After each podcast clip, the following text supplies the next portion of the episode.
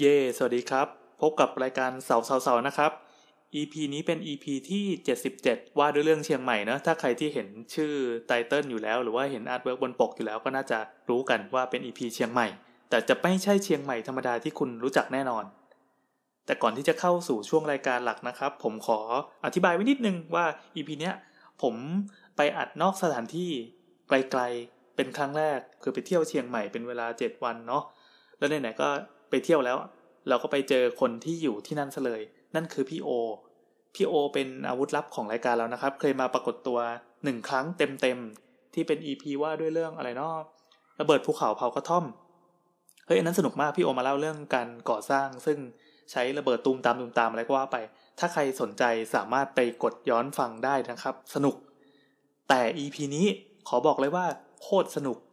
ดูเหมือนจะอวยรายการตัวเอง แต่ก็อวยนั่นแหละ คือผมไปเอามาจากฟีดแบ็กของผู้ฟังนะครับ อ่าทำไมถึงมีฟีดแบ็กได้ล่ะ เนื่องจากเสียงที่คุณได้ยินอยู่ตรงเนี้ย เป็นเสียงที่ผมได้ทำการดัดแปลงเอามารีมาสเตอร์ใหม่อีกครั้งหนึ่ง คือปกติอะสาวสาวโปรดักชันจะกากากๆใช่ปะอัดปั๊บก็เอ็กพอร์ตเป็นไฟล์ MP3 เลย แล้วก็โยนขึ้น SoundCloud โยนขึ้น Podcast เลย แต่ปรากฏว่า EP เนี้ยเป็น EP ที่มีปัญหาขลุกขลักหน่อย ปกติผมจะใช้ไมค์เอ่อมันจะเป็นไมค์ที่เป็นการเก็บเสียงดีหน่อยอะไรก็ว่าไป แต่ EP นี้ผมดันใช้โทรศัพท์ไปวางอยู่กลางห้องที่มีพัดลมเพดาน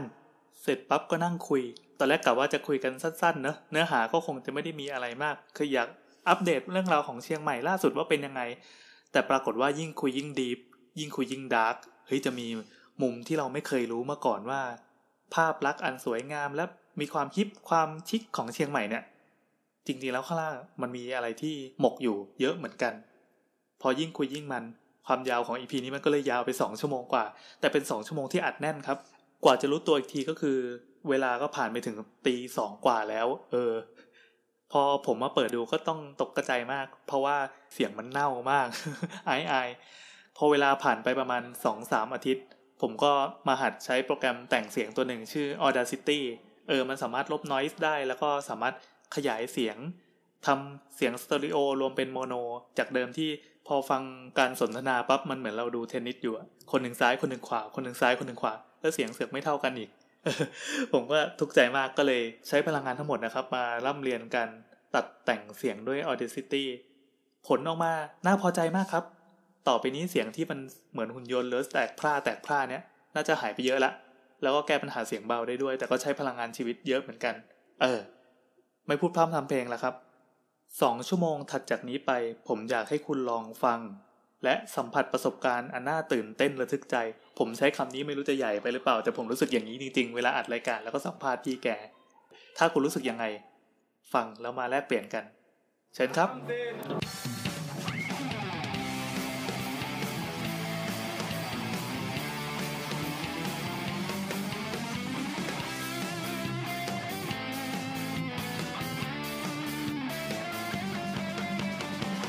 เปิ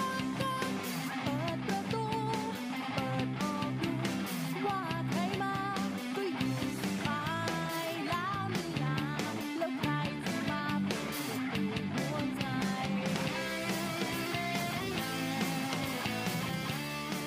ไหนๆผมมาเชียงใหม่แล้วอะ่ะ ผมก็เลยเก็บเสาเสาๆมาฝากหนึ่งตอน นี่คือเราอัดกันวันวันที่สิบสามตุลา เอาเป็นว่าเราอาจจะวันที่สิบสองถึงวันที่สิบสามแล้วกันครับ ใช่ครับ อัดข้ามวัน ข้าม ข้าม ข้าม คื คื น นพอดี แล้วพี่โอก็จะมาคุยกับเราเป็นเวลาสี่สิบห้านาทีนะ เป๊ะอย่าให้เกิน ขอขอให้ได้ แล้วเราก็ปล่อยออกอากาศวันที่สิบสามตุลาเลยนะครับ พี่โอแกก็เพิ่งเลิกจากงานนะครับ มานั่งคุยกันดึกๆเลยอ่าตอนนี้ผมอยู่ที่โรงแรมลึกลับแห่งหนึ่ง เหมือนเหมือนนอนบ้านเพื่อนนะครับ เออเป็นร้านนั้นเพื่อน แต่เป็นบ้านเพื่อนที่ไม่มีเพื่อน เอออารมณ์เหมือนแบบเรามา Airbnb ใช่ป่ะ แล้วเรากดสุ่มสี่สุ่มห้าไปโดนอะไรสักที่หนึ่งอะ อืม คืนนี้เป็นคืนสุดท้ายก่อนที่ผมจะกลับ ก็เลยเออเรามาแบบแปลกดูแล้วก็แปลกจริงๆด้วย เอาละเอาเป็นว่าเราก็ได้อยู่กับพี่โอนะครับ ซึ่งเป็นสถาปนิกนะอ่ะพี่โอได้นำตัวดีกว่า อ่า สวัสดีครับ ชื่อพี่โอนะครับสำหรับคนฟังมาบ่อยๆ ก็จะเคยชินเคยชินเวลาชอบมาเล่าเรื่องผีอะครับ เอ้ยแต่คราวนี้เราจะไม่เล่าเรื่อง อ่า ผี วันนี้เราจะเราจะเหมือนสาวๆๆล้วนๆเราจะไม่มี YouTube มาเจียวปนสักนิดเดียว ใช่ใช่เพราะคนฟัง คนฟังก็บอกว่า คนฟังก็บอกว่าอย่าเอาเรื่องผีมาปนได้ไหมเออได้ได้ ก็เป็นเป็นสถาปนิก ก็ตอนนี้ทำเป็นสถาปนิกฟรีแลนซ์รับงานเองก็ออกแบบโครงงานอยู่เชียงใหม่ ก็พี่มาอยู่จริงๆพี่เป็นคนกรุงเทพแล้วก็ย้ายมาอยู่เชียงใหม่ เมื่อตั้งแต่ประมาณปี 2005 ก็ประมาณ 13 ปี อื เป๊ะ ม พอดี ครับ วันนี้แสดงว่าอยู่นานจนจน อ่ะ ทำตัวเนียนไปกับ จน ค สามารถ เชียงให พูดได้ในในมุมมองของอ่ะคนที่เป็นเคยเป็นนักท่องเที่ยวมาก่อน เออ คนที่มาอยู่แรกๆกับคนที่เหมือนอยู่ประจำ อ๋ออ อยู่พื้นถิ่นอ่าก็จะพอเปรียบเทียบได้ง่ายหน่อยละกัน ง่ายกว่าคนที่เคยอยู่แต่เชียงใหม่มา คือมันจะต่างกันใช่ไหมคนที่ ต่าง เคย ต่าง คนที่อยู่ตั้งแต่เกิด อ่าอยู่ตั้งแต่เกิด อ่า คนที่มาเที่ยว คนไม่เที่ยว แล้วก็ กับ ค คน น ที่ ที่มาอยู่จนเหมือนคนที่มาอยู่ที่เนี่ย เออแล้ว ความ เห็น รู้สึ กาก ร มัน เปรีย จะ บ เป เทียลี่บยนไปเรื่อย อืม เอออ่า แล้วนี่อู้กำเมืองได้กับ โอ้สบาย กา การฝึกผู้กำเมืองครั้งแรกเพื่อเอาไว้ขึ้นรถแดง อ๋อ อ่า มันเป็นเคล็ดลับที่ทุกคนต้องรู้ว่าการผู้กำเมืองได้เนี่ย มันจะทำให้ราคาลดลงเกิ้งหนึ่ง อืม อ่า อันนี้ แต่ เรื่องจริงปะหรือว่า จริง เป็นเรื่องที่เขาส่งกันฮาๆ จริงจริง เหรอ เออแต่ว่ามันไม่ใช่ว่าแบบนักท่องเที่ยวมาแล้วแบบเออมึงพูดคำนี้นะตึ๊ดตึ๊ดตึ๊ดตึ๊ดแล้วเขาจะลดให้ อืม เพราะเขาก็จะจับสำเนียงได้ คือคำเหนือเนี่ยมันไม่ใช่ว่ากูเป็นกรรมเหนือแล้วมันจะใช่มันต้องมีสำเนียงโดย อ๋อ อ่าถ้าบอกว่าเออตาไดกับเนี่ย เป็นคำเมืองมันก็จะเป็นเสียงหนึ่งถ้าแบบคนนักท่องเที่ยวมาแบบตาไดกับเสียงตลอดเนี่ยเขาก็จะรู้ว่าแบบ เฮ้ย เฮ้ยไม่ใช่ละเนี่ยมึง โอ้ คนเมืองเนี่ยไม่ใช่พูดแบบนี้หรอกเนี่ย เออ เขาก็จะชาร์จราคาเหมือนเดิม เขามีระบบ AI คอย อ่า ดีเทคอยู่ เพราะว่าจำได้ว่าแรกสุดมาเชียงใหม่เนี่ยนั่งรถแดงโดนไปสี่สิบบาท อืมอืม อยู่ไปอยู่มาสักพักอะยี่สิบบาท เนื่องด้วยเนื่องด้วยเสียงเปลี่ยน อืมอืมอืม อ่า นี่คือทุกคนต้องเจอต้องเจอจริงๆ เนี่ยคือเหตุผลที่ทำให้ฝึกพูด แล้วก็การอยู่ใช้ชีวิตที่เนี่ยทุกคนพูดภาษาเหนือหมดมันก็เลยชิน อืม อีกอย่างที่อ่ะเมื่อก่อนมาอยู่ที่ตั้งใจมาอยู่เชียงใหม่เพราะว่าเมื่อก่อนเนี่ยพอพี่ทำงานเหมืองเหมือนที่เคยเล่าเมื่ออีพีระเบิดภูเขาฝากกระท่อมนะครับไปไล่ฟังดู ฟังได้ฟังได้ ใคร ไอ้ที่นั้นหนุก ข นะ ง หนุกมาก อ่า เคยทำเหมืองอยู่ลำปาง เมื่อประมาณยี่สิบกว่าปีที่แล้วเนี่ยครับอ่าไอศูนย์รวมความเจริญเนี่ยอย่างลำปางอย่างไรเนี่ยคือมันอยู่เหมืองเนาะอยู่ในป่า การจะเข้าแบบหาความเจริญหาอะไรสักทีเนี่ย มันก็ต้องมาเชียงใหม่ที่ก็เลยชินกับการอยู่เชียงใหม่เนี่ยมาตั้งแต่สมัยเด็กๆละ อืม เออเมื่อก่อนแบบปิดเทอมไม่มีอะไรเข้าป่ามาเชียงใหม่เข้าป่ามาเชียงใหม่ ก็เลยเห็นเชียงเห็นเชียงใหม่เนี่ยตั้งแต่ตั้งแต่เมื่ออ่ะตีว่าเหมือนประมาณเมื่อสามสิบปีที่แล้วละกันเออกันแล้วก็มามามาอยู่เนี่ยก็คือเหมือนเมื่อประมาณสิบสามปีที่แล้วก็เหมือนหนึ่งในสามของชีวิตพี่อ่ะก็อยู่เชียงใหม่นี่แหละ โอ้โหเออ เอออืมถามว่าความเปลี่ยนแปลงใช่ไหมคือสมัยเด็ก ๆ เนี่ยเชียงใหม่เหมือนแบบเป็นเมืองที่เจริญอยู่แถวคูเมืองอย่างเดียว เอางี้ก่อน อ่ะ อ่า อ่ะเรามาพูดถึงภูมิศาสตร์ เอ่อภูมิศาสตร์ของจังหวัดเชียงใหม่เป็นยังไง ก่อนเชียงใหม่เนี่ยมันจะเป็นเมืองมันจะเป็นเมืองที่ว่าถูกล้อมด้วยอ่ะเดิมเนี่ยมันจะเป็นเมืองอยู่ อยู่อยู่อยู่ริมแม่น้ำ ครับ อ่าอยู่ แม่น้ำปิง ปิงอ่า อ่าแม่น้ำปิง แล้วมันก็จะมีคูเมืองล้อมรอบเขาเรียก รูป ว่า สี่เหลี่ยมจัตุรัส อ่ารูปสี่เห นะ ลี่ยมจัตุรัสก็คือเหมือนสมัยก่อนตรงเนี้ยก็คือมันศูนย์กลางของเมือง อ่าอ่า และไอ้กำแพงตรงเนี้ยคือกำ มี แพง กำแพ เมื ง อง กำแพงอิฐที่ อ่า ตอนนี้ก็ กำแพง เราก็เห็นเป็นซาก ที่ ปรั เป็ ก น หั ซั ก กซ่าใช่แล้วก็ ครับ คูเมืองเสร็จผ่านออกมารอบนอกทั้งหมดจริงๆนะตอนเนี้ยพวกนั้นคือจริงๆเมื่อก่อนเป็นพวกเรียกสวนไรนา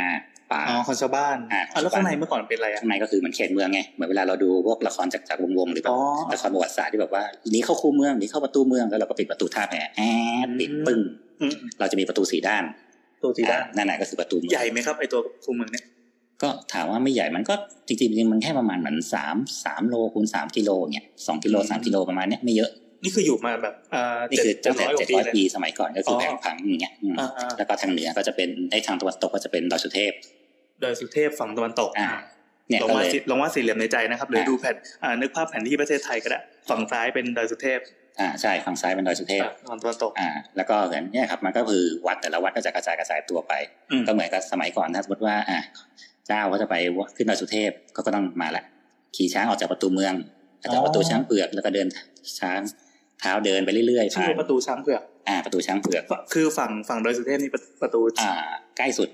ใกล้จริงๆมันใกล้สุดมันจะมีประตูสวนดอก ครับ อ่ากับประตูประตูช้างเผือกประตูช้างเผือกอยู่ละอ่าตีว่าประตูช้างเผือกอยู่ด้านล่าง อ่าอ่า ประตูสวนดอกอยู่ทางขวาก็ตรงทางขวาไปเรื่อยๆก็จะขึ้นดอยสุเทพได้อะไร อ๋อ เงี้ย ครับครับครับ เออเขาก็จะเหมือนน่ะนั่งช้างไปเดินจอบแจ๊บจอบแจ๊บไปเรื่อยๆผ่านมอชอผ่านนิมมานผ่าน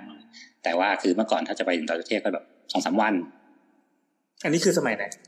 ก็สมัยสมัยนู้นเลย สมัยโบราณอ๋อ อ่าสมัยโบราณอะไรเงี้ ส ย มัยโบราณก็มีมชแล้ว ย ใช่ ก ปะ ยกตัวอย่างนะแต่ว่าคือเหมันดอยสุเทพเขามาทำสมัยครูบาศรีวิชัยอะไรเงี้ยนะ อ๋อ มัน ครั ก็ บ ถัดมาอีกอีกยุคแล้วก็ไม่กี่นู่นเท่าไหร่เนี่ย เออ แต่ว่าอย่างนะอ่ะแทรกแล้วกันกับประวัติดอยสุเทพเนี่ย ครับได้ ก็บอกว่าเมื่อก่อนครูบาเนี่ยเวลาเขาตัดดอยสุเทพเนี่ยเขานั่งช้างมาเนกออกไหมเขาต้องใช้ช้างเป็นพาหนะเหมือนเกณฑ์คนเกณฑ์ทำอะไรเงี้ย อืมอืม รู้ไหมว่าทางขึ้นดอยสุเทพเนี่ยมันมีวัดอยู่สี่วัด ตลอดทาง สี่วัด ซึ่งเขาแทนเหมือนแบบเป็นระดับของการบรรลุนิพพาน อ๋อเหมือนเป็นระดับสวรรค์นะนี่ป่ะ คืออย่างใช่ใช่ไม่ไม่อย่างระดับของการ อ๋อ ที่ว่า ระดับนิพพาน เหมือนการเหมือนบวชพระแล้วก็ค่อยๆบรรลุทีละขั้น ครับครับ อย่างตกตีนดอยที่ว่าเป็นรูปปั้นครูบา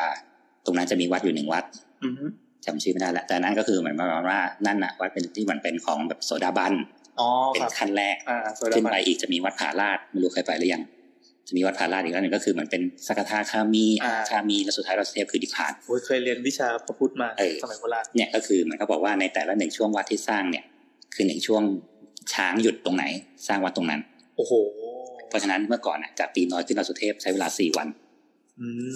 อืม อืม เนี่ยแล้วเขาคือค่อยๆขึ้นขึ้นไปอย่างเงี้ยครับ ครับ เออเนี่ยนี่คือลักษณะของตัวเชียงใหม่ เพราะฉะนั้นก็คือหลักๆ ก็คือมันจะมีแม่น้ำปิง มีคูเมือง อ่า แต่ แก ก็ น มี เป็นครูเมือง อ่าแล้วก็มี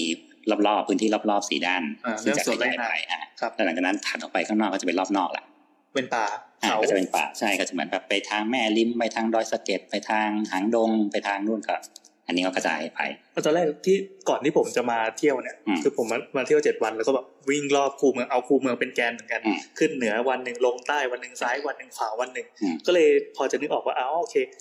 ลงข้างล่างเรียกว่า อ่า อะไรลงขึ้นข้างบนข้างล่าง อ่าหลักๆ ข้างล่าง ก็ หาง คือ ดง อ่า ข้างบนแม่ริมแม่แตงอะไรอย่างเงี้ย อันนี้แล้วแต่ว่าใครจะกลับที่ทางไหน อ่าขวาก็เป็นอ่าขวาก็เป็นอะไรวะสันกำแพง สันกำแพง อ่าแล้วยูเซฟก็ไปซ้ายก็คือตะวันตกอะไรอย่างเงี้ย ใช่ก็คือทุกคนก็คือประมาณเนี้ย อ่าครับ แต่ว่าจะมีระดับการท่องเที่ยวว่าบางคนก็คืออ่ะมาเที่ยวมาเที่ยวคูเมืองก่อนหนึ่งวัน อ่า ส่วนใหญ่จะเป็นอย่างนั้น ครับ หรือบางคนก็ถ้ามีเวลาน้อยก็คือจะอยู่แค่นั้นแหละ อ่า มาเที่ยววัดกลางคืนกินเหล้า อ่า เสร็จนอนเช้าตื่นใส่บาตร โคตร เที่ยววัด สลับโหมดเลย เช้าเลย เออ แต่ถ้าฝรั่งมาส่วนใหญ่ก็คืออ่ะอยู่ในเมืองหนึ่งวัน อ่า ที่เหลือกูก็ออกรอบนอกอย่างเดียวเลย เฮ้ยผมเป็นแนวฝรั่งเลยเนี่ย เออเพราะฉะนั้นก็คือฝรั่งจะมาเที่ยวเงี้ยเดี๋ยวมาแบบบางทีเช่าแบบสิบสี่วัน ครับ แต่ไม่งไม่เคยอยู่เลยไงเอาเช่าไว้เก็บของ อืม เหมือนเอาเป้ใหญ่ทิ้งไว้นี่โครมเสร็จ อืม เอาและสะพาย ตัว เป้ เบา เล็ก ไป ขี่มอเตอร์ไซค์และแม่ริมหนึ่งวันไป เอ้ย แม่แตงนึ่งตึกตึกตึกตึกเจ็ดวันค่อยกลับมา เออเออเออ เช็คอินทีหนึ่งเอาผ้าไปซักกูอยู่ในเมืองหนึ่งวันกินเหล้าเสร็จมันลุกขึ้นกูไปอีกทางอีกทางละ เออ ไปลำปางลำพูนไปขึ้นเปยพายเปยอะไรเงี้ย อ่า คือฝรั่งบางคนมันมันไม่แบ่งของไง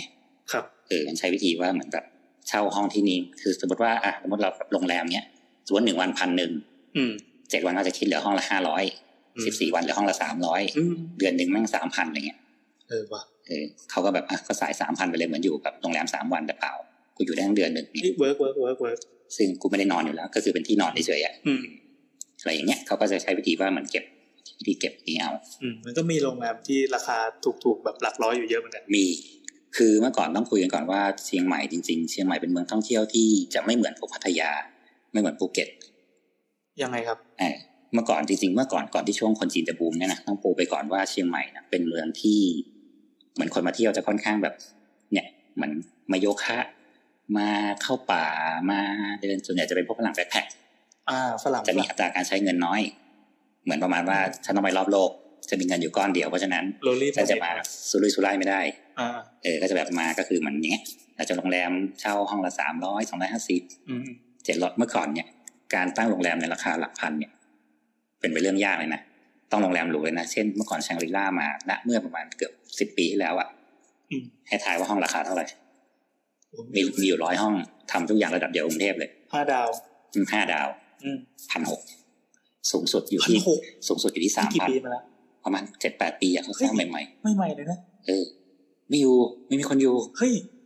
เพราะว่าฝรั่งมาเสร็จแบบไหนละขอห้องห้าร้อยขอห้องเจ็ดร้อย เฮ้ย ไปนอนโฮสเทลเล็กๆ ไป อัน น นี้ อน อัน แบ นี้ บ เพื่อไม่นานเกินปีสองพันเป็นต้นมาเนี่ยเหรอ ใช่ ตั้งแต่มาอยู่เนี่ย โอ้โห คือเมื่อก่อนคอย ถูกจัง ทำเมื่อก่อนคนทำโรงแรมจะแบบว่าแบบเขาไม่ค่อยทำกันนะเพราะว่าไม่คุ้ม เออเออ ทุ่มเต็มทั้งตายแบบจะขายสองพันนี่คือต้องแบบมีสระว่ายน้ำมีนู่นมีนี่ อ่ามี มีทุกสิ่งอย่างฟ a ซิลิตี้ครบ ครับ เออไม่ ฝรั่งไม่อยู่ ครับ ก็เจ๊ ต้อง ง กับไปเยอน กว่า อะปะ คนจีนไม่เมื่อก่อนไม่มีคนจีนเลย ก่อนก่อนเรื่อง ก็ ก่อน หมายความว่าคือธุรกิจโรงแรมก็เจ๊งกันไปเยอะมาอ่ะก ธุรกิจโรงแรมเมื่อก่อนเราจะอ่ะเราต้องต้องนึกก่อนว่าสมัยการท่องเที่ยวสมัยก่อนเราต้องเอาฝรั่งเป็นหลัก อ่าฝรั่ง เราจะไม่เราจะไม่โฟกัสเรื่องของคนเอเชียเลยเออกลายเป็นว่าฝรั่งอ่ะฝรั่งที่มาเชียงใหม่เนี่ยจะไม่ใช่ฝรั่งกลุ่มเดียวที่ไปพัทยาไปภูเก็ตไปเปย์เยอะๆ เออนึกออกนึกออก เออ นึ นึ ก ก อ อ อก อกสมมติว่ามาเที่ยวไปเที่ยวภูเก็ตเนี่ย อืม เปย์วันละหมื่นมาเชียงใหม่ปั๊บกูจะเปย์แค่วันละสองพัน ครับ เพราะว่ามันไม่ใช่ฝรั่งกลุ่มนั้นฝรั่งมาภูเก็ตก็จะแบบเป็นฝรั่งเอาเรือยอทมาฝรั่งพาครอบครัวมา อืม กินเที่ยวดื่มเต็มที่อยู่โรงแรมห้าดาวเจ็ดดาว ครบ แต่มาเชียงใหม่คือมาแบ็คแพคอย่างที่บอกเนี่ยมาถึงเสร็จปั๊บเช่าห้องหนึ่งเดือน ขี่มอเตอร์ไซค์ไปละทำนู่นทำนี่ หรือมาถึงก็เนี่ยมาเรียนนวด มาหัดโยคะ มาเมดิเทตมาแสวงหาชีวิต อืม อืมจะเป็นแนวฝรั่งอินดี้ เออเหมือนฝรั่งข้าวสารกับฝรั่งสีลมอะไร อ่า เงี้ย อ่าอ่าจะค ป น ระ ละ มาณนั้นเออเพราะฉะนั้นเมื่อก่อนโรงแรมพวกนี้เนี่ยจะแบบไม่ค่อย คือแบรนด์ใหญ่ ๆ มาก็เหมือนแบบ บางทีก็เทคขายเปลี่ยน แม้แต่เซนทาราก็เปลี่ยน เอ้ยที่มันน่าตกใจก็คือมันมันไม่ใช่ว่านานมาแล้วนะ นี่มันเป็นเห หลั ตุ ก การณ์ ตีว่าหลักประมาณสิบปีแล้วกัน เหรอ หลักสมัยที่นิมมานยังไม่บูม จุดเปลี่ยนมันอยู่ตรงไหนครับ จุดเปลี่ยนคิดว่าจุดเปลี่ยนหลักๆอ่ะเอางี้ก่อนเดี๋ยวสมมติว่าก็คือส่วนใหญ่คนจะชอบมองว่าอ่ะนิมมานไอยเชียงใหม่เนี่ยเป็นเมืองแบบฮิปฮิปคูลคูล อืมใช่ เท่ๆ ใช่คือภาพลักษณ์มันเป็นอย่าง เอ นั้น อ นะ ที่มาตอนแรกเมื่อก่อนเออเมื่อก่อนจริงๆก็คือด้วยความ เมื่อก่อนที่ตั้งใจมาอยู่เชียงใหม่อีกทางหนึงก็คือมันเป็นเมืองที่มันยังไม่ใหญ่ แต่ว่าความเจริญมันมีเนี่ยไหมถ้าเราไปพัทยาพัทยาแม่งก็ตุ่มตามได้เทสละ อ่า ภูเก็ตก็ถือว่าเขาเจริญในแบบของเขาละ อ่า แต่ทางเหนือยังไม่มี ครับ งั้นเมืองที่ใหญ่สุดคือเชียงใหม่เชียงใหม่มีป่ามีภูเขาอยากไปเข้าป่าขี่รถห้าทีสิบนาทีถึงละ อืม โดยที่อินเทอร์เน็ตมีห้างมีโรงหนังมี โอ้คุณสมบัติครบถ้วน เออซูเปอร์มาร์เก็ตระดับดีๆ มี ครับ อ๋อจบ ถือว่าใช้ได้ อืม เพราะฉะนั้นที่นี่ก็คือเหมือนคนมาอยู่ก็จะมีความรู้สึกว่าแบบและทุกคนที่มาก็คือเหมือนมาในลักษณะของการท่องเที่ยว อยู่ไม่เกินสามวันห้าวันเพราะฉะนั้นมาถึงก็ทำอะไรไปร้านกิน อืม กาแฟ อืม เค้กอาหารดีๆ เที่ยวบรรยากาศดี เออ ตื่นเช้ามาเห็นหมอก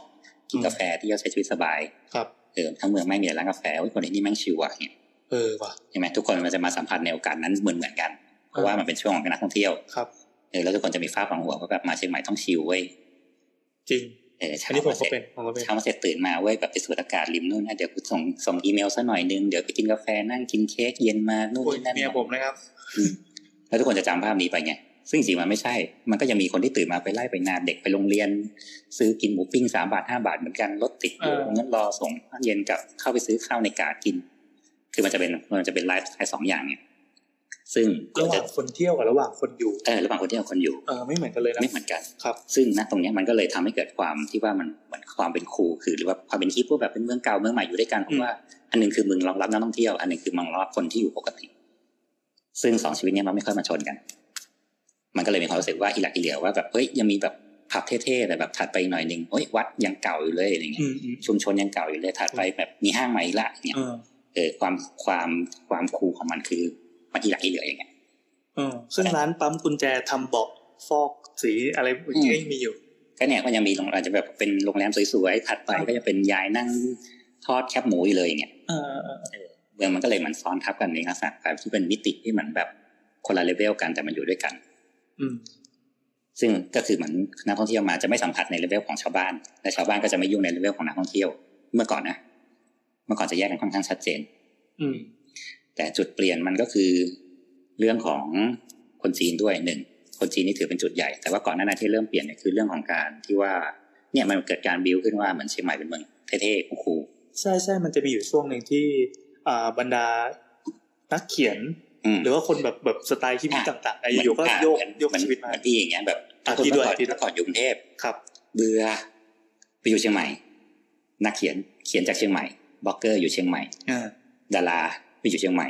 มีบ้านอยู่เชียงใหม่ เชียงใหม่ เชียงใหม่ ทุกคนจะฟังหัวว่าเชียงใหม่ ใช่ใช่ คือ ใช่ ทุกคน ใช่ คือแบบสุดรวมแบบสุดท้ายของเป็นพาราไดของ มัน คนที่แบบหลุดจากกรุงเทพแล้วอ่ะ มันเป็นมันเป็นเทรนด์แบบนั้นหรือเปล่า มันเลยทำให้สร้างภาพลักษณ์ของเชียงใหม่ให้เป็นของฮิปอ่ะ ใช่ คือ และทุกตัวที่ถามหลาย ๆ คนที่ที่มาเหมือนเหมือนกันก็คือทุกคนจะพูดเหมือนกันก็คือเหมือนที่พี่บอกแหละว่าด้วยเหตุผลคือ มันก็ไม่ถึงกับชีวิตหลุดจากกรุงเทพ อืม คือส่วนใหญ่คนเมืองเนี่ยพอมาอยู่แบบชีวิตต่างจังหวัดจริง ๆ ที่แบบต่างจังหวัดต่างจังหวัดอ่ะมันจะอยู่ไม่ได้ไง ครับ คือจากคนที่แบบเคยเดินห้าง เคยมีความเจริญ เคยนั่นเคยนี่เคยมีเน็ตแรงๆมีอะไรเงี้ยเดี๋ยวจะไปอยู่ในจังหวัดที่แบบตื่นเช้ามาเล่นกับควายไปซื้อปั่นจักรยานไปซื้ออะไรขนาดนั้นเนี่ยมันก็แบบหลุดโลกไป อืม แต่เชียงใหม่มันยังอยู่ระหว่างกลางเพราะเชียงใหม่ยังมีความแบบถาดต่อไปก็คือเงียบละ อ่า แต่พอแบบอยากได้ความเจริญกับเข้าเมืองมาหน่อย อยากเสพห้างใช่ไหม เออ อ อ ยากเสพคาเฟ่ อยาก ใช่ เส ไหม พห้างอยากดูเมเจอร์ อยาก อ่า ดูหนังซีนิเพ็ก ฮอลลีวูดเข้าใหม่ เออหนังซาวแท็กเข้าเมืองมา ในเวลาไม่ถึงชั่วโมง อืม ทำอะไรเสร็จเย็นก็กลับไปนอนตากดูหิ่งห้อยตากแดดตากลมเหมือนเดิม เฮ้ยนี่มันดีมากเลยนะเนี่ย คอนเซ็ปต์มันดีใช่ไหม อืม เออทุกคนก็เลยฝังหัวว่าแบบเฮ้ยการมาอยู่เชียงใหม่มันเหมือนการหลุดพ้นแล้วเว้ย ครับ เราต้องทำงานแทบตายในกรุงเทพเพื่อไปอยู่ชิวๆข้างนอก เออเออ ทุกคนก็เลยเหมันมาอยู่ที่นี่ แต่ แต่ครับ แต่แต่มันเป็นกับดักอย่างหนึ่งเพราะว่าเชียงใหม่ไม่ได้เจริญตามได้เร็วขนาดนั้นมันไม่ใช่กลุ่มทุกอาชีพที่จะสามารถมาอยู่แบบนั้นได้ ธุรกิจที่จะอยู่รอดในการมาใช้ชีวิตชิวๆแบบนี้ได้คือหนึ่ง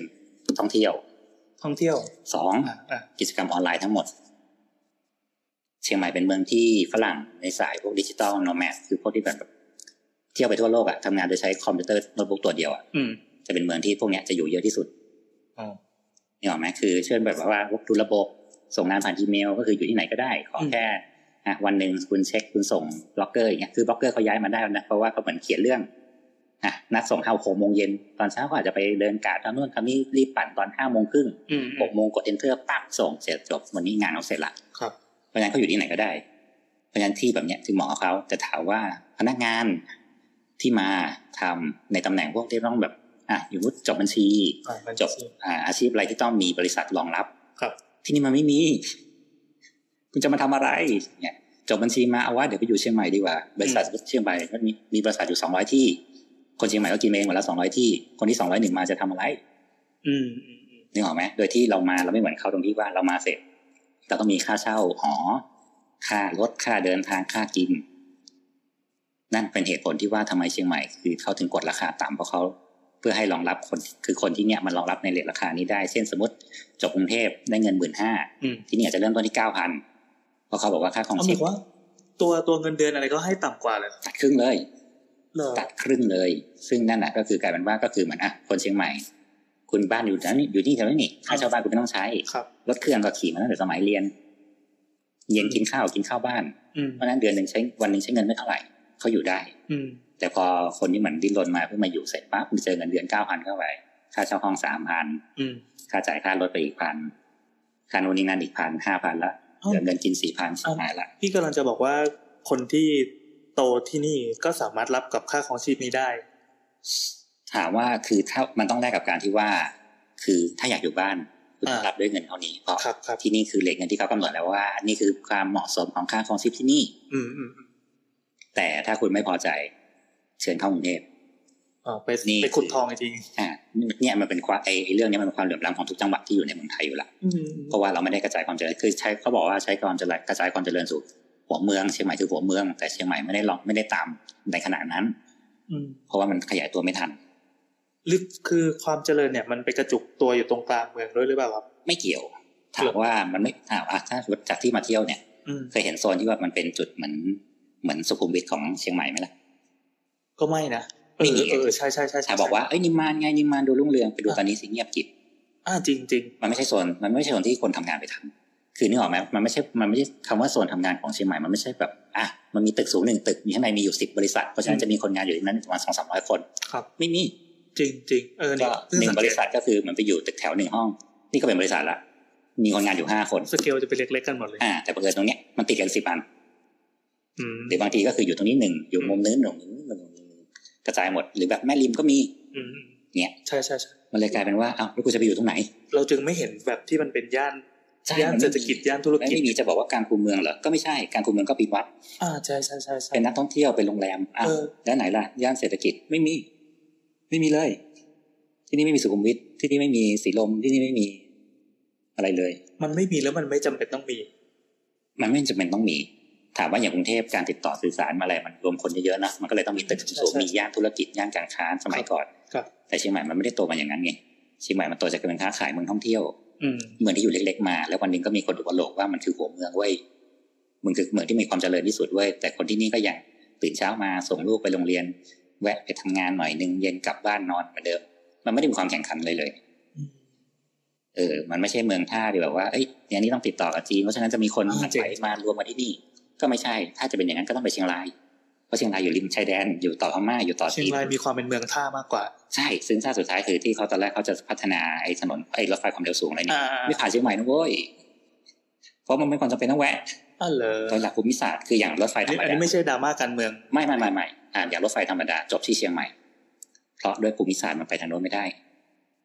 อืมอืมเข้าใจละ นึกออกไหม ครับครับ คือ มันจะมี จริงๆ ภูเขากั้น จริง ๆ ถ้าเราขึ้นมาจากกรุงเทพถ้ายิงดิ่งเส้นตรงเลยอะ เนี่ยผม เชียง นั่ง ให รถม่ไฟมาอ่ะ เชียงใหม่ต้องเยื้องซ้ายนิดนึงโดยที่เชียงรายอยู่ข้างบน เพราะฉะนั้นถ้าเราไม่ต้องเยื้องซ้ายเรายิงตรงขึ้นไปแล้วก็จะไปจบเชียงรายโดยที่ไม่ต้องผ่านเชียงใหม่ อ๋อ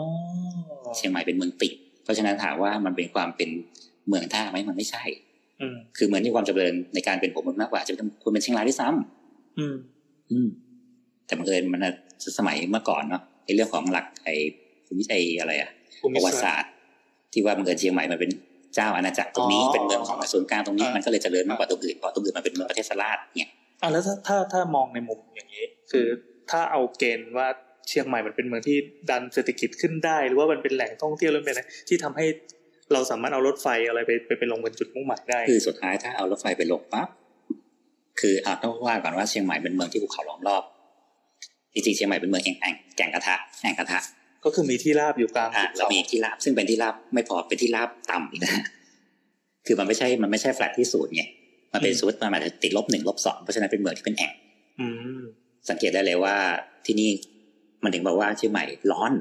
ก็ใช่สิมันเป็นแอ่ง อ่า แล้วโดนภูเขาล้อมรอบเพราะฉะนั้นลมเย็น ล ล บ ม แล้ว ฝนทุกอย่างจะโดนภูเขาท้าหมดฝนตกรอบนอกหมดเลยเชียงใหม่ไม่ตก ใช่เป็นเหตุผลเดียวกับที่มีหมอกควันเลยไหมครับ